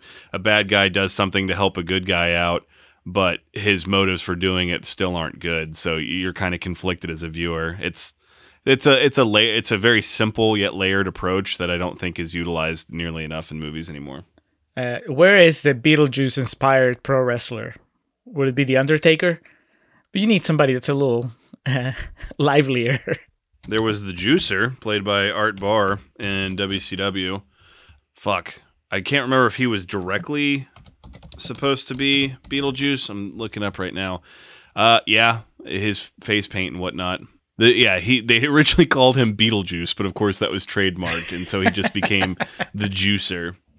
Art Barr was a hell of a wrestler too, so it's uh, it's fitting that they found some dumb gimmick for him. And then of course there was Beetlejuice on the Howard Stern show. Yeah, to answer your question, there was a wrestler based off Beetlejuice, as there was any big movie happening of the late 70s to about early 90s they would always try to base a wrestler off of there or a show title because there was wrestling star wars in the early 80s and uh, Uh, where's Wrestling Infinity War? Where's the, the Thanos pro wrestler? see the problem with that is now is the promoters don't care about that really uh it's more of the wrestlers are just such fucking giant nerds now like um uh you follow me on twitter so i'm sure you've heard the name seth rollins before uh Yes. he his wrestlemania gear last year was like Thanos inspired because his finishing move is a stomp. He does a one foot stomp. So he had one boot that was like bigger and looked like the Infinity Gauntlet. And of course, I didn't get it then. And I've seen that movie now. And now I'm just like, God, what a fucking nerd. But uh, here nor there, Beetlejuice. Move along to that next quote you had. yeah, we have one more clip. This is this is not a surprise, I guess, and I think he acknowledges it. Uh, Topher from We Watch a Thing Uh, turns out he's not a fan of Beetlejuice. Hey fellas, Topher from We Watched a Thing here, um, and it may not surprise you to hear that uh, my take on Beetlejuice is not a positive one. A film that just begs the question why is it called Beetlejuice? You take him out of the film, and it's basically the same movie minus the worst acting of Michael Keaton's career. It should be called Couple That Weren't Interesting in Life Continue to Be Uninteresting in Death. Ryder's whole stone teenager vibe is actually one of the more credible aspects of the film. I assume she was drawing from a lived experience with that aspect of the role. She may well be the MVP of the film, with the exception of that last scene where she's floating and something. I can't recall it that well because the film is actually entirely unmemorable. Even Catherine O'Hara can't save it, and that is saying something. So sounds like Topher is a fan of Catherine O'Hara, uh, like you, but he was not impressed by her performance uh, in the movie. Uh, I sense that you disagree. Yes, I don't agree with his uh his thoughts on that. For one, Michael Keaton, I think, considers this his best performance, his favorite performance. And, All right, let's uh, let's start with Keaton because that's that's that's so big. I do you agree? Is is this your favorite Keaton? Mm, I don't know. It's hard to say. It's really enjoyable, but I, I don't. I I know like I can just hear people already scoffing at this. Me saying this. I think his performance in the other guys is like possibly it, just because it's like everything that makes him a good actor, but also just an unbelievably gifted comedic actor, all comes together there. But here, I mean, we we joke a lot of, about that whole style of riffing and that Lino-Rama style of comedy, but here it just kind of it works because I also imagine it's not like there were takes of his that weren't funny or bad. I believe that like everything he did was probably fucking hilarious. uh, yeah, this is what, what what that style looks like when it works. Uh, because even though he's riffing, it doesn't feel like the movie drags at all. It's it's super tight.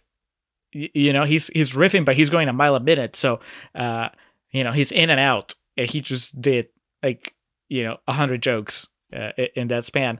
Uh, I mean, really, it. I mentioned I kind of like name dropped him in Contrarian's Corner, but it really made me think of uh, of Robin Williams in that sense, just how fast he was going and how like all Yeah. over the place in a good way he was.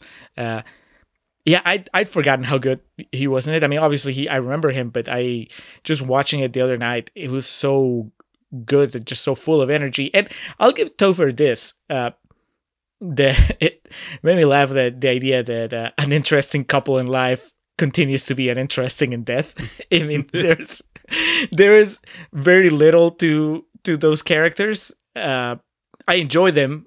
Uh, I think partly because uh, you know they're good actors, so they can they can do a lot with very little. Uh, that makes the story much re- more relatable, though, that they are so unremarkable that all they just want to do is just live in their house and they don't want to be bothered. Like, I think that makes the story more relatable uh, if they were like bank robbers or something and were afraid someone was going to find their stash. I think Yeah. that's part of the movie. Yeah, uh, I think that the the one thing that I honed in on um, on this rewatch as sort of a missed opportunity, and I, I brought it up in the next corner, it's just the idea that they we don't really get a big moment where they make the turn and decide that they're going to just let you know this new family stay because they like Winona Ryder so much. Uh, I think that there's there's a good setup for it. We're just missing maybe like that one scene where they have a, a sort of a, a heartfelt conversation about you know what they're losing and what they're gaining by this family staying. Because I, I like it. It's it's very understated you know just the idea that they were they were planning to have kids. They were trying to have kids and they hadn't been able to so far and they were going to try again and then they died. And then this girl shows up and they connect with her. And so ultimately that's what ends up convincing them that they can they can make this work out.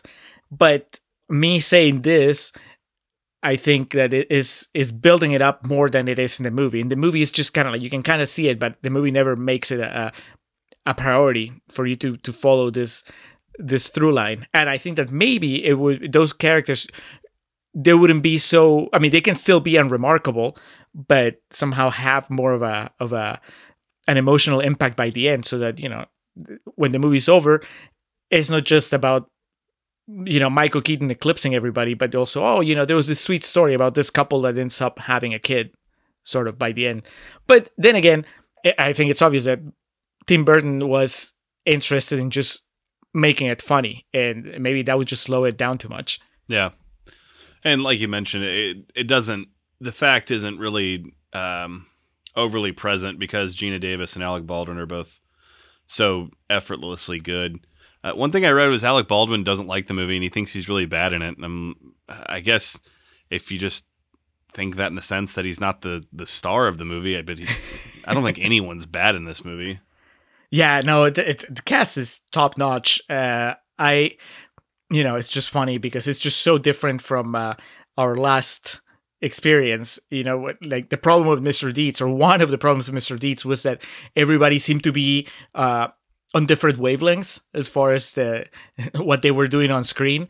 And but here it's just everybody's making the same movie and everybody's working really well off each other. So yeah i, I don't know. I don't know what he's talking about. I, I think he's great. I you know i don't know about michael keaton but i think this might be my favorite uh, alec baldwin performance. Uh, you know 30 rock notwithstanding if we're talking just Okay. about movies All right. yeah I was like, I was like picking my nails while like uh, you were saying that, and then I just like kind of stopped and slowly looked up, and I was like waiting for you to put an asterisk on that. Yeah. Well, we, just because he is so uh just it's so different from the usual uh alpha male characters that he plays in in most movies, right? Here he's kind of just kind of a nerdy guy that that I mean, he has a backbone, but he's overall just a really nice guy and that's uh I don't know. I just found it refreshing. It's I don't think he's stretching any acting muscles, but uh because you're talking about Alec Baldwin, he is playing against type in a way. So that's that's kind of cool. Yeah, yeah, And I think It- it's it- funny. Yeah, yeah. This movie is definitely the sum of its parts, and uh, Baldwin, uh, Davis, obviously Catherine O'Hara. Can't say enough good things about her in this movie nor in life. Um, the novelty of Robert Goulet is a lot of fun. Uh, Glenn Shadix is Otho.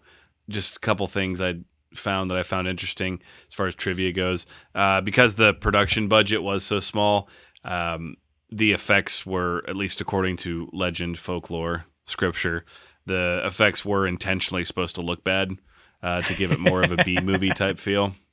Tim Burton originally wanted Sammy Davis Jr., a favorite star of him uh, of his childhood, to play the role of Beetlejuice, but studio executives did not like that idea at all, and I can agree with that. That would have been a very strange movie.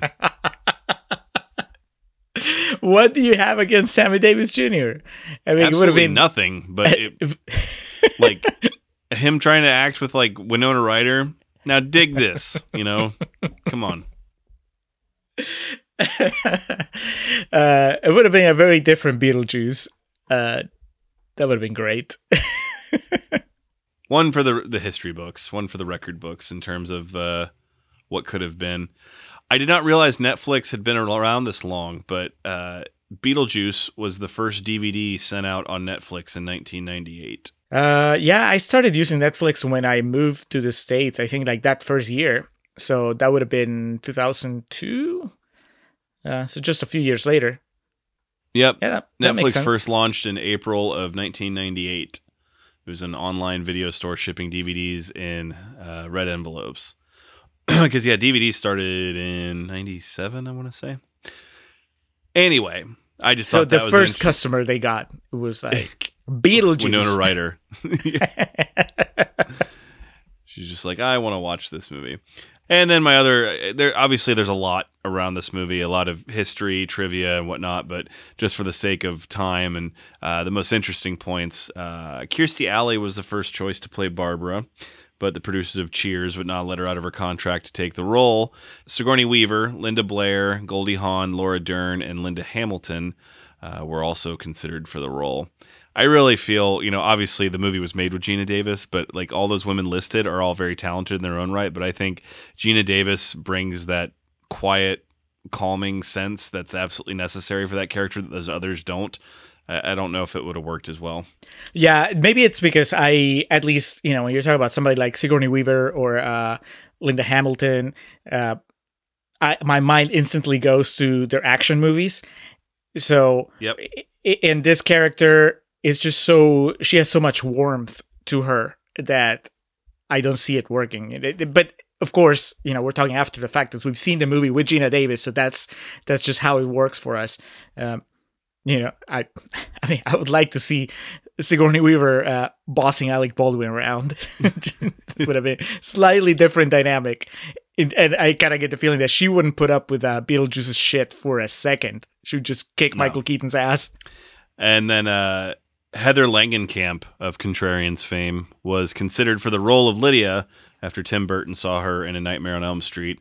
Langenkamp, however, turned down the role because she didn't want to play a goth girl. Uh, I think we're all better off for it. Heather Langenkamp, us, the audience, Winona Ryder. I just, you know, let's let's get to it. Let's get to Winona Ryder because I, I think she's great. I think she is uh, uh, really good in this movie, as especially when you put it in the context of her not really being Winona Ryder at the time. You know, this is like her second or third movie and uh, kind of like her first movie that was a hit. So th- to me, I- was thinking about it uh, last couple weeks since we since we recorded the Mr. Deeds episode and just looking at the timeline and everything. And she really is kind of the the let's say like the Jennifer Lawrence of her time. Like it's that kind of career. I mean, we don't know where Jennifer Lawrence's career is gonna go, but you know, the idea is like this young actress that takes the world by storm and makes a lot of interesting projects and they some of them are really big critical hits some of them aren't and some of them are big box office successes and some of them aren't but for a solid decade or so it's like she's in the conversation and prominently right? And everybody knows who Winona Ryder is and everybody knows that the movie might be shit but she's good in it. Or uh, you know I, I think I would imagine casting agents are always like okay well how about Winona Ryder? And uh, and this is kind of like where it starts, I guess, or where, where it breaks through to the mainstream, uh, as mainstream as a Tim Burton movie would be back then. Uh, so when you think about all that, that that you know, this is just the very beginning of her career, and she's doing really well. Not just because she's, I I think she's doing more than holding her own against much more experienced actors. I mean, she shares the screen with everybody, with Keaton, with Davis, with Baldwin, with uh, O'Hara, uh, with Jones, but she's also uh, just good. I mean, she's a 16 year old that it's you know behaving like like an actress. Like uh, uh you know she's uh her delivery of the lines and uh, it would be so easy to turn the the character of Lydia into just this really uh two-dimensional stereotype you know like the goth girl that's kind of obsessed with death and whatever. But i think that she manages to transcend that. Uh do you feel the same way or were you because you mentioned that you felt that she was kind of overshadowed by everybody else. I think she is, but I think that's just because you're dealing with a murderer's row here. Uh, but she does hold her own. I mean, the scene of her writing the suicide note, I always thought was kind of hokey, and I still kind of do. But it, it, she's not hokey. I think the the dialogue of the scene is, but I don't think that's that's not any failing of hers. I remember from being a youth and as an adult also, I've always loved the scene. I guess it's not technically the ending, but the last scene with her where she sings "Jump on the Line" because the like joy of that scene is so infectious and like uh her joy is infectious. You can like read on her face that she was really having fun, I guess being on those wires or whatever they were doing. and it's it's a very authentic scene which um one constant criticism I for me personally that I've always had with Tim Burton is just all of his shit is just overly manufactured and doesn't feel organic. And this scene, the closing scene with Winona Ryder in this, and it's because of her performance also, and just the way she and she's fucking lip syncing for Christ's sake. It's not like you know she's, uh, you know, it's not a you can't handle the truth type acting. She just her body language and her facial expressions and just the energy she exudes. One of my favorite scenes in a Tim Burton movie ever, and um, it's because of her. And like when I think of this movie, I obviously think of Michael Keaton, but I always think of I've always thought of her in that closing sequence. I think she's tremendous. I think um honestly who gets lost in the fray here is um Catherine O'Hara and Jeffrey Jones. I know we kind of want to walk the tightrope as far as, you know, speaking positively about Jeffrey Jones, but uh they're to the Charles and Delia characters uh are both great. They're both played tremendously. Catherine O'Hara is fucking awesome. Um, but you have Winona Ryder, like we've talked about. Obviously, the three leads: Michael Keaton, Baldwin, and Davis.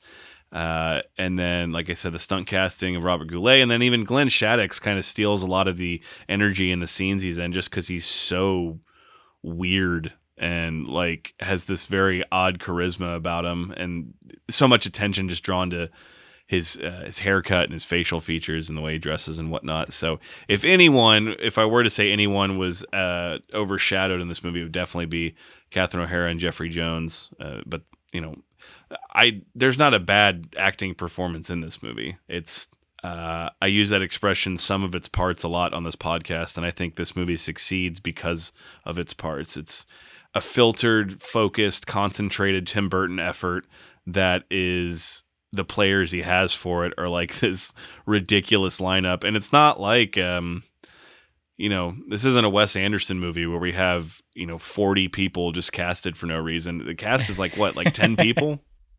Yeah. Yeah it's i mean and, and it's mostly in that house everything that happens. So it's you know he kept it uh pretty well contained. I yeah i, I can see how uh o'hara and jones are kind of mostly background i mean they're they're moving the narrative forward a lot, but I think that a lot of the of the the big jokes obviously go to to Beetlejuice, and a lot of uh, of just the plot goes to uh, Geena Davis and and Alec Baldwin. So they're not as big. I mean, I mostly think when I think of Catherine O'Hara, I think of uh, uh, supporting roles anyway, right? Like she her killing it and, and supporting roles, and and so this was no different. This is just kind of like what I'm used to, you know, with her and same thing when I think of Geena Davis and Alec Baldwin, I think of them as leads. So it's it's kind of like it all goes along the lines of what I was expecting.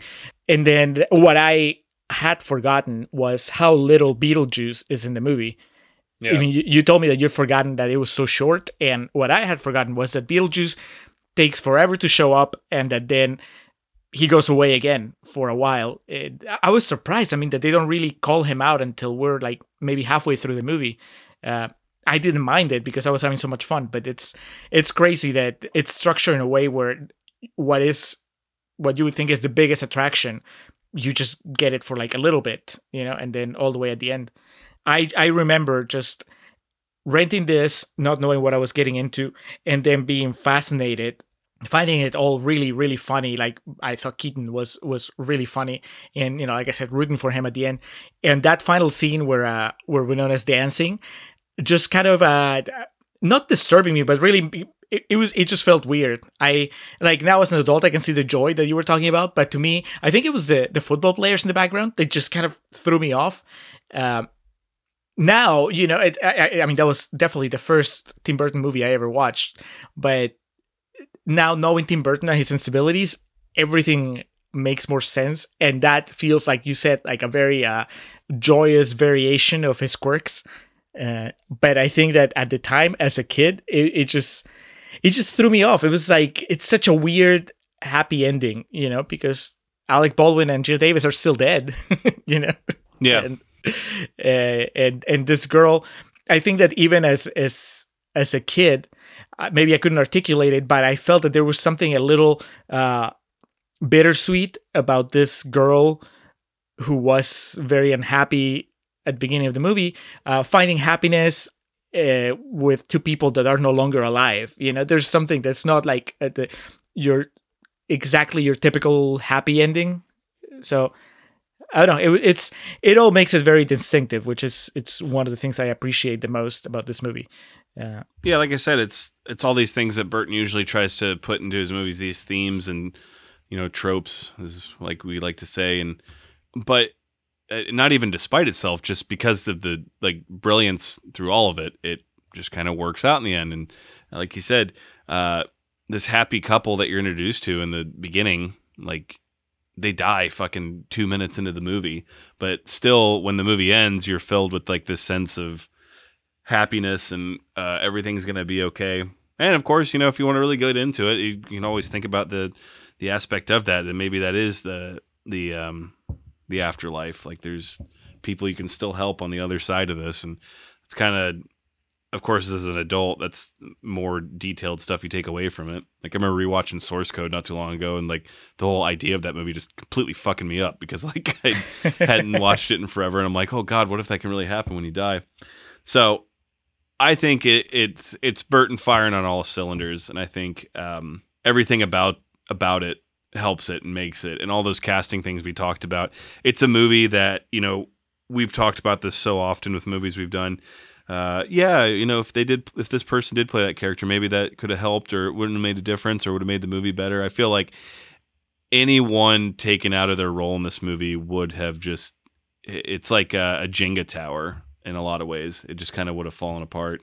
Um, Johnny Depp and just as uh, Beetlejuice. No, no, no.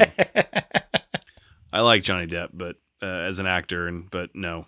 Um, and just like the the scenery and it's uh it does a great job of that whole idea of purgatory or you know the, the afterlife how the sets for that are just so drastically different than what we see in the quote unquote real world and um you know it's little things like that that you just think yeah duh but the fact that we've seen so many movies that don't go that extra mile to make uh, things that are cartoony cartoony it just kind of adds to why I enjoy this movie so much.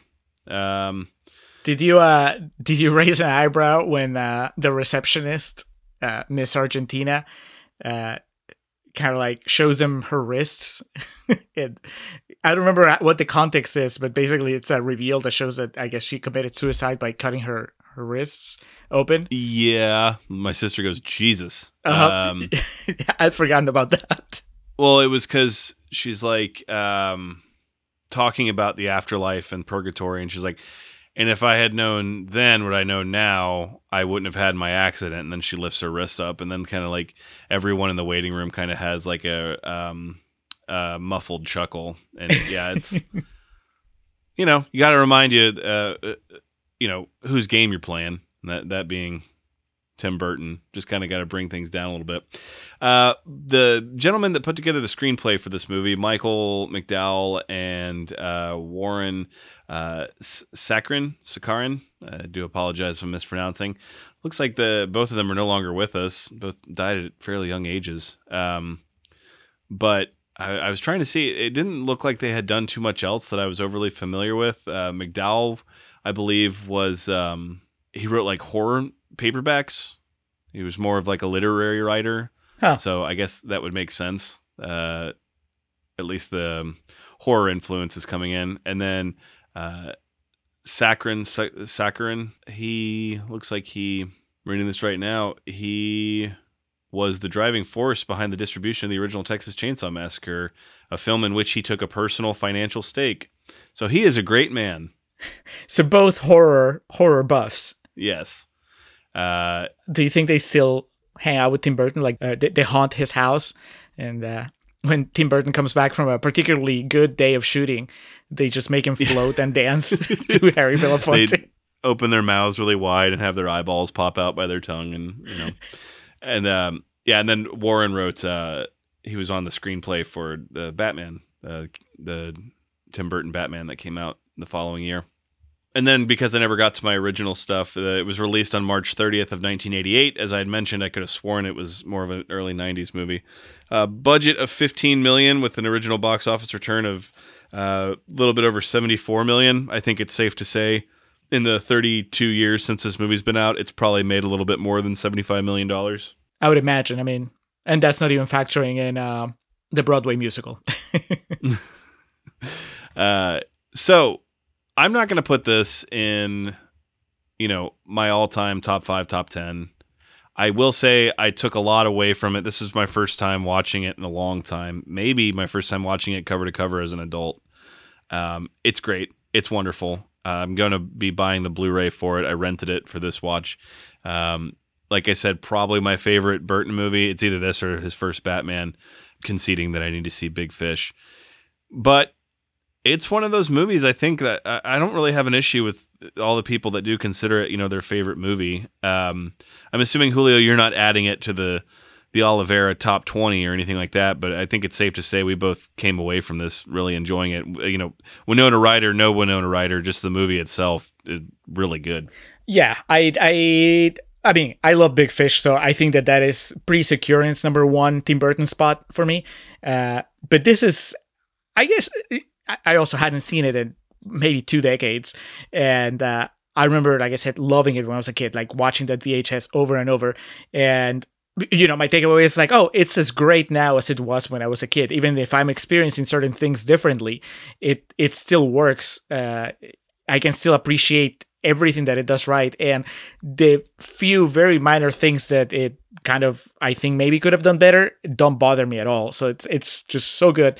Uh, and then Winona side too, like I remember you know, I don't know if you've ever had that experience with Winona Ryder or other actors. I mean, probably, you know, when you that moment when you realize a certain actor or actress is the same actor or actress of another movie that you love, but you'd never like realize that. Uh, mm-hmm. I don't remember which movie it was with, but I just remember the moment of realizing, oh, Winona Ryder is the little girl from Beetlejuice, and suddenly gaining so much more respect for her. uh, so that's also something that I kind of carry. Uh, probably my biggest Beetlejuice memory is that you know, uh, next to how much of an impression uh, Michael Keaton uh, made, I guess Winona also did because later on, years later, I would kind of make that connection and and uh, take it as a, as a real positive. So to me, I mean, I just kind of like you said, you know, I can't imagine this movie done any other way, like differently, you know, with different cast or different director or uh, a different story. I honestly, I'd rather they not do a sequel, even if they could get everybody together, because I just like it the way it is. I just want it to end here. Um, mm-hmm.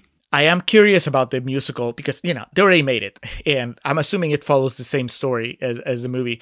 Uh, I think I'm gonna hunt down the the cast recording and listen to it and see see how that goes. But I'm gonna say four and a half stars. Yeah, I, I give it an A. I was, was about to kind of put a period on your review there with just like we're not breaking ground with this. I think that's kind of why we've approached this from a few different angles. It's it's not news that we're going to say Beetlejuice is a good movie. I think a lot of people feel that way, and uh, this is one of those episodes where you know, fortunately, we do have the gimmick of the summer of Winona because got to find another way to approach it. Because God, I'm sure you could find millions of podcasts on the internet that break down this movie. But yeah, four and a half stars from Julio and A from myself. If, in the off chance that you haven't seen it, definitely recommend a, a rewatch. The um, so the action figure I was telling you about, where he's in his wedding tux. Uh-huh. Uh It is the tux from the movie, and like I, I think I mentioned this off air, maybe on one of our last episodes. You could tell the Keaton figure or the Beetlejuice figure, Michael Keaton was fine with his likeness because it kind of looks like him.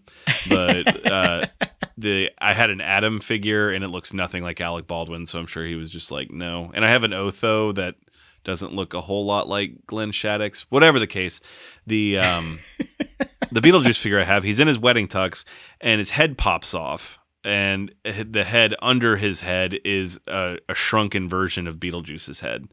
So, because you know the he's wearing his wedding tux at the end when his head gets shrunk. Right. Yeah. Uh, so, have you seen the like the animation, like the, the character design from uh, the the animated series? Yeah, I mean, I watched that cartoon as a kid. It's been since then that I've seen anything about it, but it's even more cartoony, right? Yeah, yeah, but but you can see you know Beetlejuice himself. I mean, you can kind of see it as uh, see him as a cartoonish oh, yeah. extrapolation of of Keaton.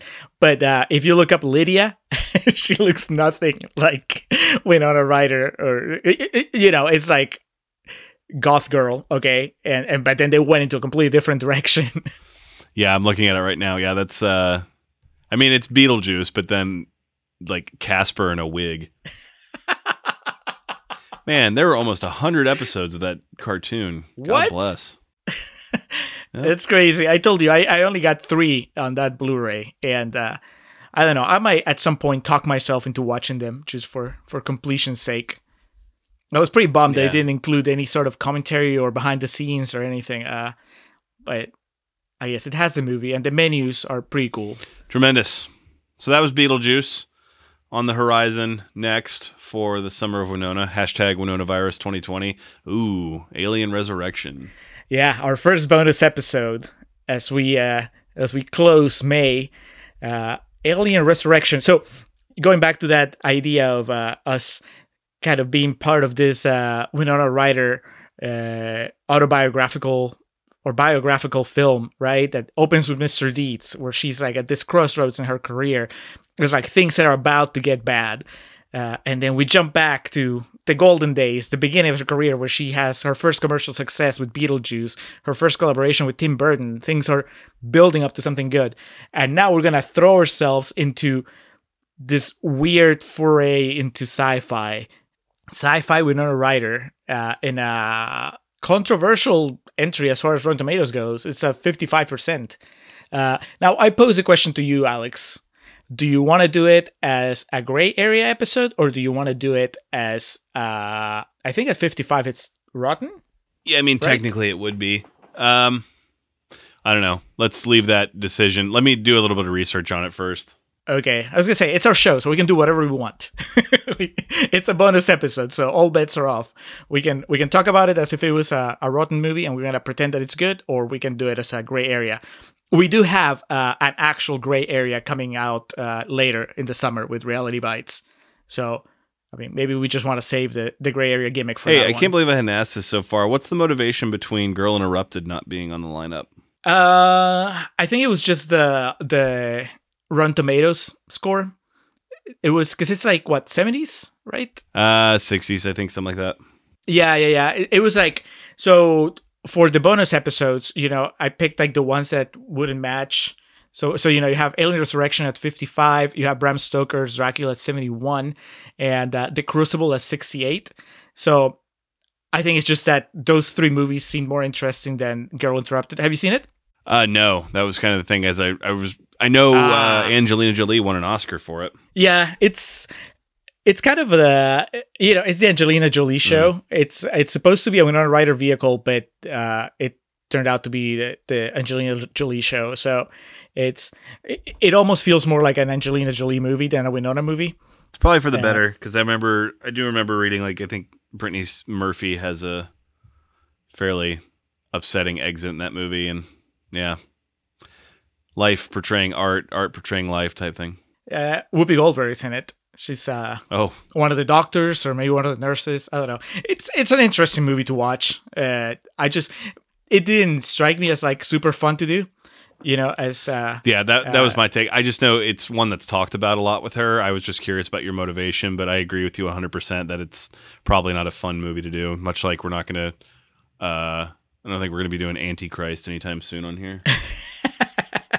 um, it just reminded me uh the guys from uh, Beyond the Box Set they just did uh the room uh or is it room I don't know the not the not the one that inspired uh, the disaster artist but the, the one with uh Oh, uh, Brie Captain Larson. Marvel. Yeah, yeah, yeah, Brie Larson. You know, which is a good movie, but honestly, it's a really heavy movie to discuss, and uh, they were they were struggling, and they noted that they were struggling to just have a a lively, fun episode discussing the movie. so, yeah, maybe some of those are are, are best left to I don't know, you know, our our uh, bonus episodes when we have a patron or something. There you go. All right, so moving on to plugs. We will be appearing on the live stream for The Cure coming up at the end of this month. Uh, reviewing the movie Sliver, starring another Baldwin. So you know, keep keeping the chain together. Uh, Can you imagine Beetlejuice with uh with Billy Baldwin instead of Oh, Alec Jesus. Baldwin? him just trying to push his nose back in. I would just imagine him just he wouldn't be able to keep his hands to himself. He, No. He'd just be like all over Geena Davis. Alec Baldwin had the decency to, you know, restrain himself. But that will be the last weekend of May. I believe we're going to be on there on May 30th, and we do have a promo to roll, so you guys can get all the details, and we will do that right now. Can you imagine a world immune to all forms of cancer? Ladies and gentlemen, the time has come for our fourth annual live stream for the cure. And this year, we need your help more than ever. Please join us May 27th through May 31st for 48 hours of live content from guests and podcasts around the world. We'll be aiming for our most ambitious goal to date as we try to raise $10,000 for the Cancer Research Institute. Please visit www.livestreamforthecure.com for more information on this year's event and how you can be a part of it. Together, we can make a difference. So, live stream for the cure, yes, uh, May thirtieth, four p.m. Eastern Standard Time. That's that's our slot. Uh, just join us. We'll be, like Alex said, we'll be doing Sliver. We'll be giving out a couple of prizes. We'll give an autographed by us uh, Blu-ray copy of the movie, and we'll also be giving out my whole notebook of Contrarian's notes. And Alex, last episode, I said that I thought it contained the entire Contrarian's run. I was wrong. Uh, I just looked, and it starts with uh, glow. That's the first thing on uh, on on the first page. Uh, so when we did the glow bonus episode, uh, that's still a fair chunk. It's like goes glow, Juno. This means war. Oh, the golden years. The glory Uh, days. Yes. So there's still, you know, a lot of stuff. If you're curious about what I write down while I'm watching the movies that we watch before we record for the show, uh, some of that stuff that never makes it into the show. Some of that stuff makes it and then gets cut, uh, and some of it uh, gets changed along the way. Uh, but yeah, I, I think it's a funny for any Contrarians fan and for any fan of uh, just I don't know behind the scenes stuff. It might be it might be a fun memento. Uh, so what we'll do is what we did last year. Uh, anybody uh, that donates during our segment gets, you know, kind of like a raffle ticket, and then you know at the at the end of the of the segment, we'll just do an actual raffle where we name the winner, and uh, so that should be that should be fun. All right, and as always, want to give a shout out to the Festive Years who provide us with some killer tunes for our podcast. Uh, as you might be able to tell, we have a new track that plays by the Festive Years titled Don't Look Now. It's off their album AOK. Be sure to check out thefestiveyears.com for any and all Festive Years needs. Yeah, I was talking to Alex about this, and uh, and to Chris, Chris Lloyd, the the front man of the band, and uh, we're gonna what we're gonna do is Doc we're gonna Brown? feature Doc Brown. Yes, he traveled back. Well, I guess he traveled forward from 1985. Uh, but he uh, he said he's cool with us, like featuring basically a different song of uh, of this album throughout the summer of Winona. So we'll start with "Don't Look Now." Excellent. Uh, and then we'll just do different ones uh, in the subsequent episodes. Um, don't look now. It's you'll notice it when it starts. It plays. It's that riff that we've been using uh, uh, as background for the clips, the clips from Topher and Mitch and Ben. So yes, Festive Years. Just go to festiveyears.com. Follow them on uh, on Instagram, on Facebook, on Spotify. Find them everywhere. All right. And as we've been doing for our past few episodes and will continue to do so, want to give a shout out, thanks, plug, what have you, to our behind the scenes member of the Contrarians family, Miss Zoe Perez, who provides uh, content editing, ideas, goes through the motions of posting on our Instagram social media accounts. She's the, the mind behind the madness, and we really do appreciate the work she puts in. Yes, and finally, on our last perennial plug, Hans Rothgiesser, the man behind our logo, fellow podcaster, also uh, a novelist of renown if, if you're into zombie movies. And he has two podcasts Nacion Combi, which is uh, about Peruvian current affairs, that's in Spanish, available in every podcatcher. Uh, his second show is Living in Peru, which is about immigrants to Peru when there's no coronavirus preventing it. Uh, that's in English and that's on iVoox. Uh, he has a website which is uh, mildemonios.pe. That's M I L D E M O N I O S. You can go in there for all your Hans Rothgiesser needs, including uh, his new novel, zombie novel called uh, Requiem por Lurin. Uh, go ahead and check that out. Talk to Hans. He, uh, you've heard him before in the show. He's a guy with very, very strong opinions about everything, including The Fly. including The Fly. Which, by the way, did you did you catch of course you did the the fly uh, reference in Beetlejuice. Uh, remind me. So he is a Beetlejuice is a you know tiny Beetlejuice is in the model home, and he uh he lures a fly so he can eat it, and then he he catches a fly and pulls it in, and then the fly goes, "Help me, help me," or "Help." Oh yeah, yeah, yeah, yeah. Haunting. I never would have gotten that if we hadn't watched the original Fly. So thank you, Hans. God bless. What are your plugs? Uh, not anything really new or groundbreaking. I did finish the third season of Ozark, and uh, it's awesome. And I often describe that show on here. I know regularly I describe that show as um, junk food television. This uh, season, though, featured a new character. Uh, Laura Linney has a brother named Ben in this, and it's played by a gentleman by the name of Tom uh, Pelphrey. I do apologize if mispronouncing the name, but uh, his performance as Ben on this show is like the first thing that's taken the show from a daytime soap opera with a massive budget to something of high class and notoriety and oh wow. Yeah his individual performance is like i don't know i guess golden globes emmys is what the show could win.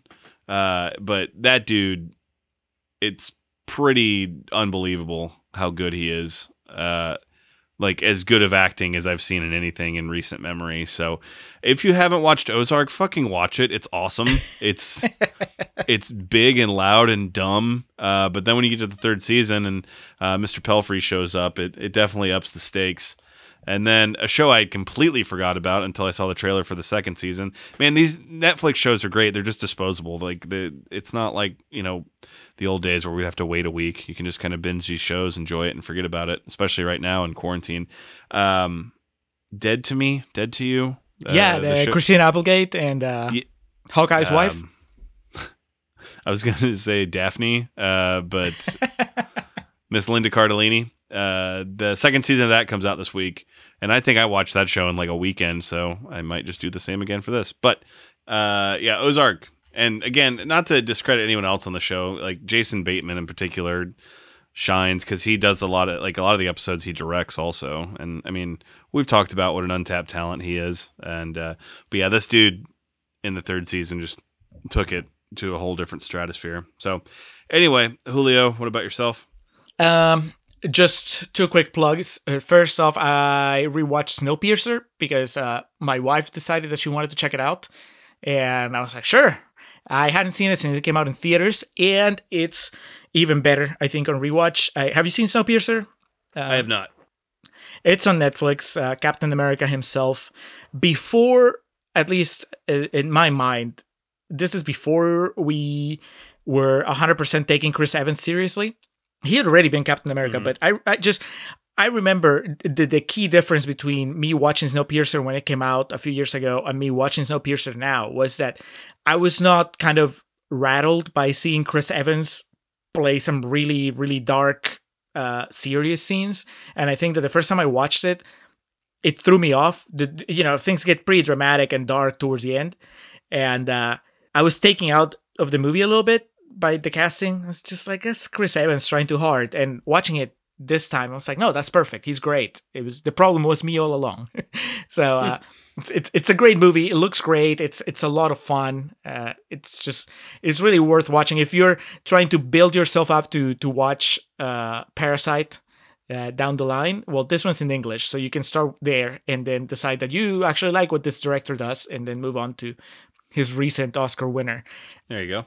Uh, the other thing is a plug for my uh, appearance on the Countdown podcast. Uh, it was, it was. Uh, I don't remember if I told you about it, Alex, off mic, but I I was talking to Paul, one of the hosts there, uh, about you know them doing a, a little clip for the summer of Winona, and he asked me if I wanted to be in the show in a bonus episode that his co-host Wayne wasn't going to be in because.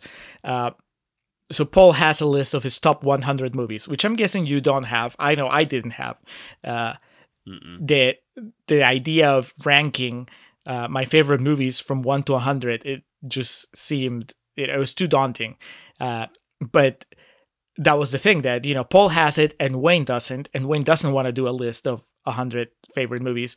So what Paul's doing is he's breaking it up in chunks of 10 movies. And uh, so he's to be talking about chunks of 10 movies uh, with different podcasters. And I was the first one. So I did spots 91 to 100. Uh, So I had to make my list of top 100 movies and then go on the show and talk about numbers 91 to 100 and he talked about his 91 to 100 you know and then next episode somebody will do 81 to 90 and you know and so on. And then when he gets to the top 10 that episode he'll do with wayne.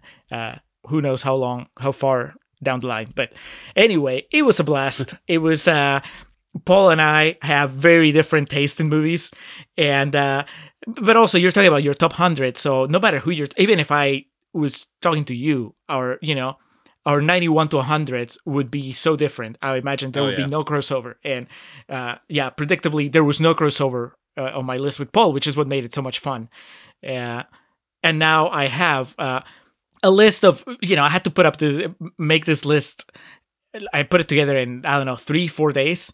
So a lot of it's just gut feeling. A lot of it are movies that i that i wish i, I would had time to rewatch so i could feel better about their position on the list. But for something that i did in four days it's it's all right. And uh, so if you want to do if you want to know what my top uh 91 to 100 movies are. Uh just listen to that bonus episode of the countdown. Uh it's like i said a lot of fun and it, you know odds are that if you listen to us you already listen to the countdown. Uh, but if you don't now is a good time. That's a good crossover. All right. Well, we appreciate you guys listening as always. Uh, we carry on, we march on in the summer of Winona. Our next stop will be Alien Resurrection. Our next stop will be once again hopping forward in time to 1997, or hopping around in time, I should say. Uh, short hair winona there we go. But for now, that is going to do it for us here on the Contrarians, where we're right and you're wrong, and we will catch you next time. Painted out, short scared, size. You're mine. I got you locked in a loop.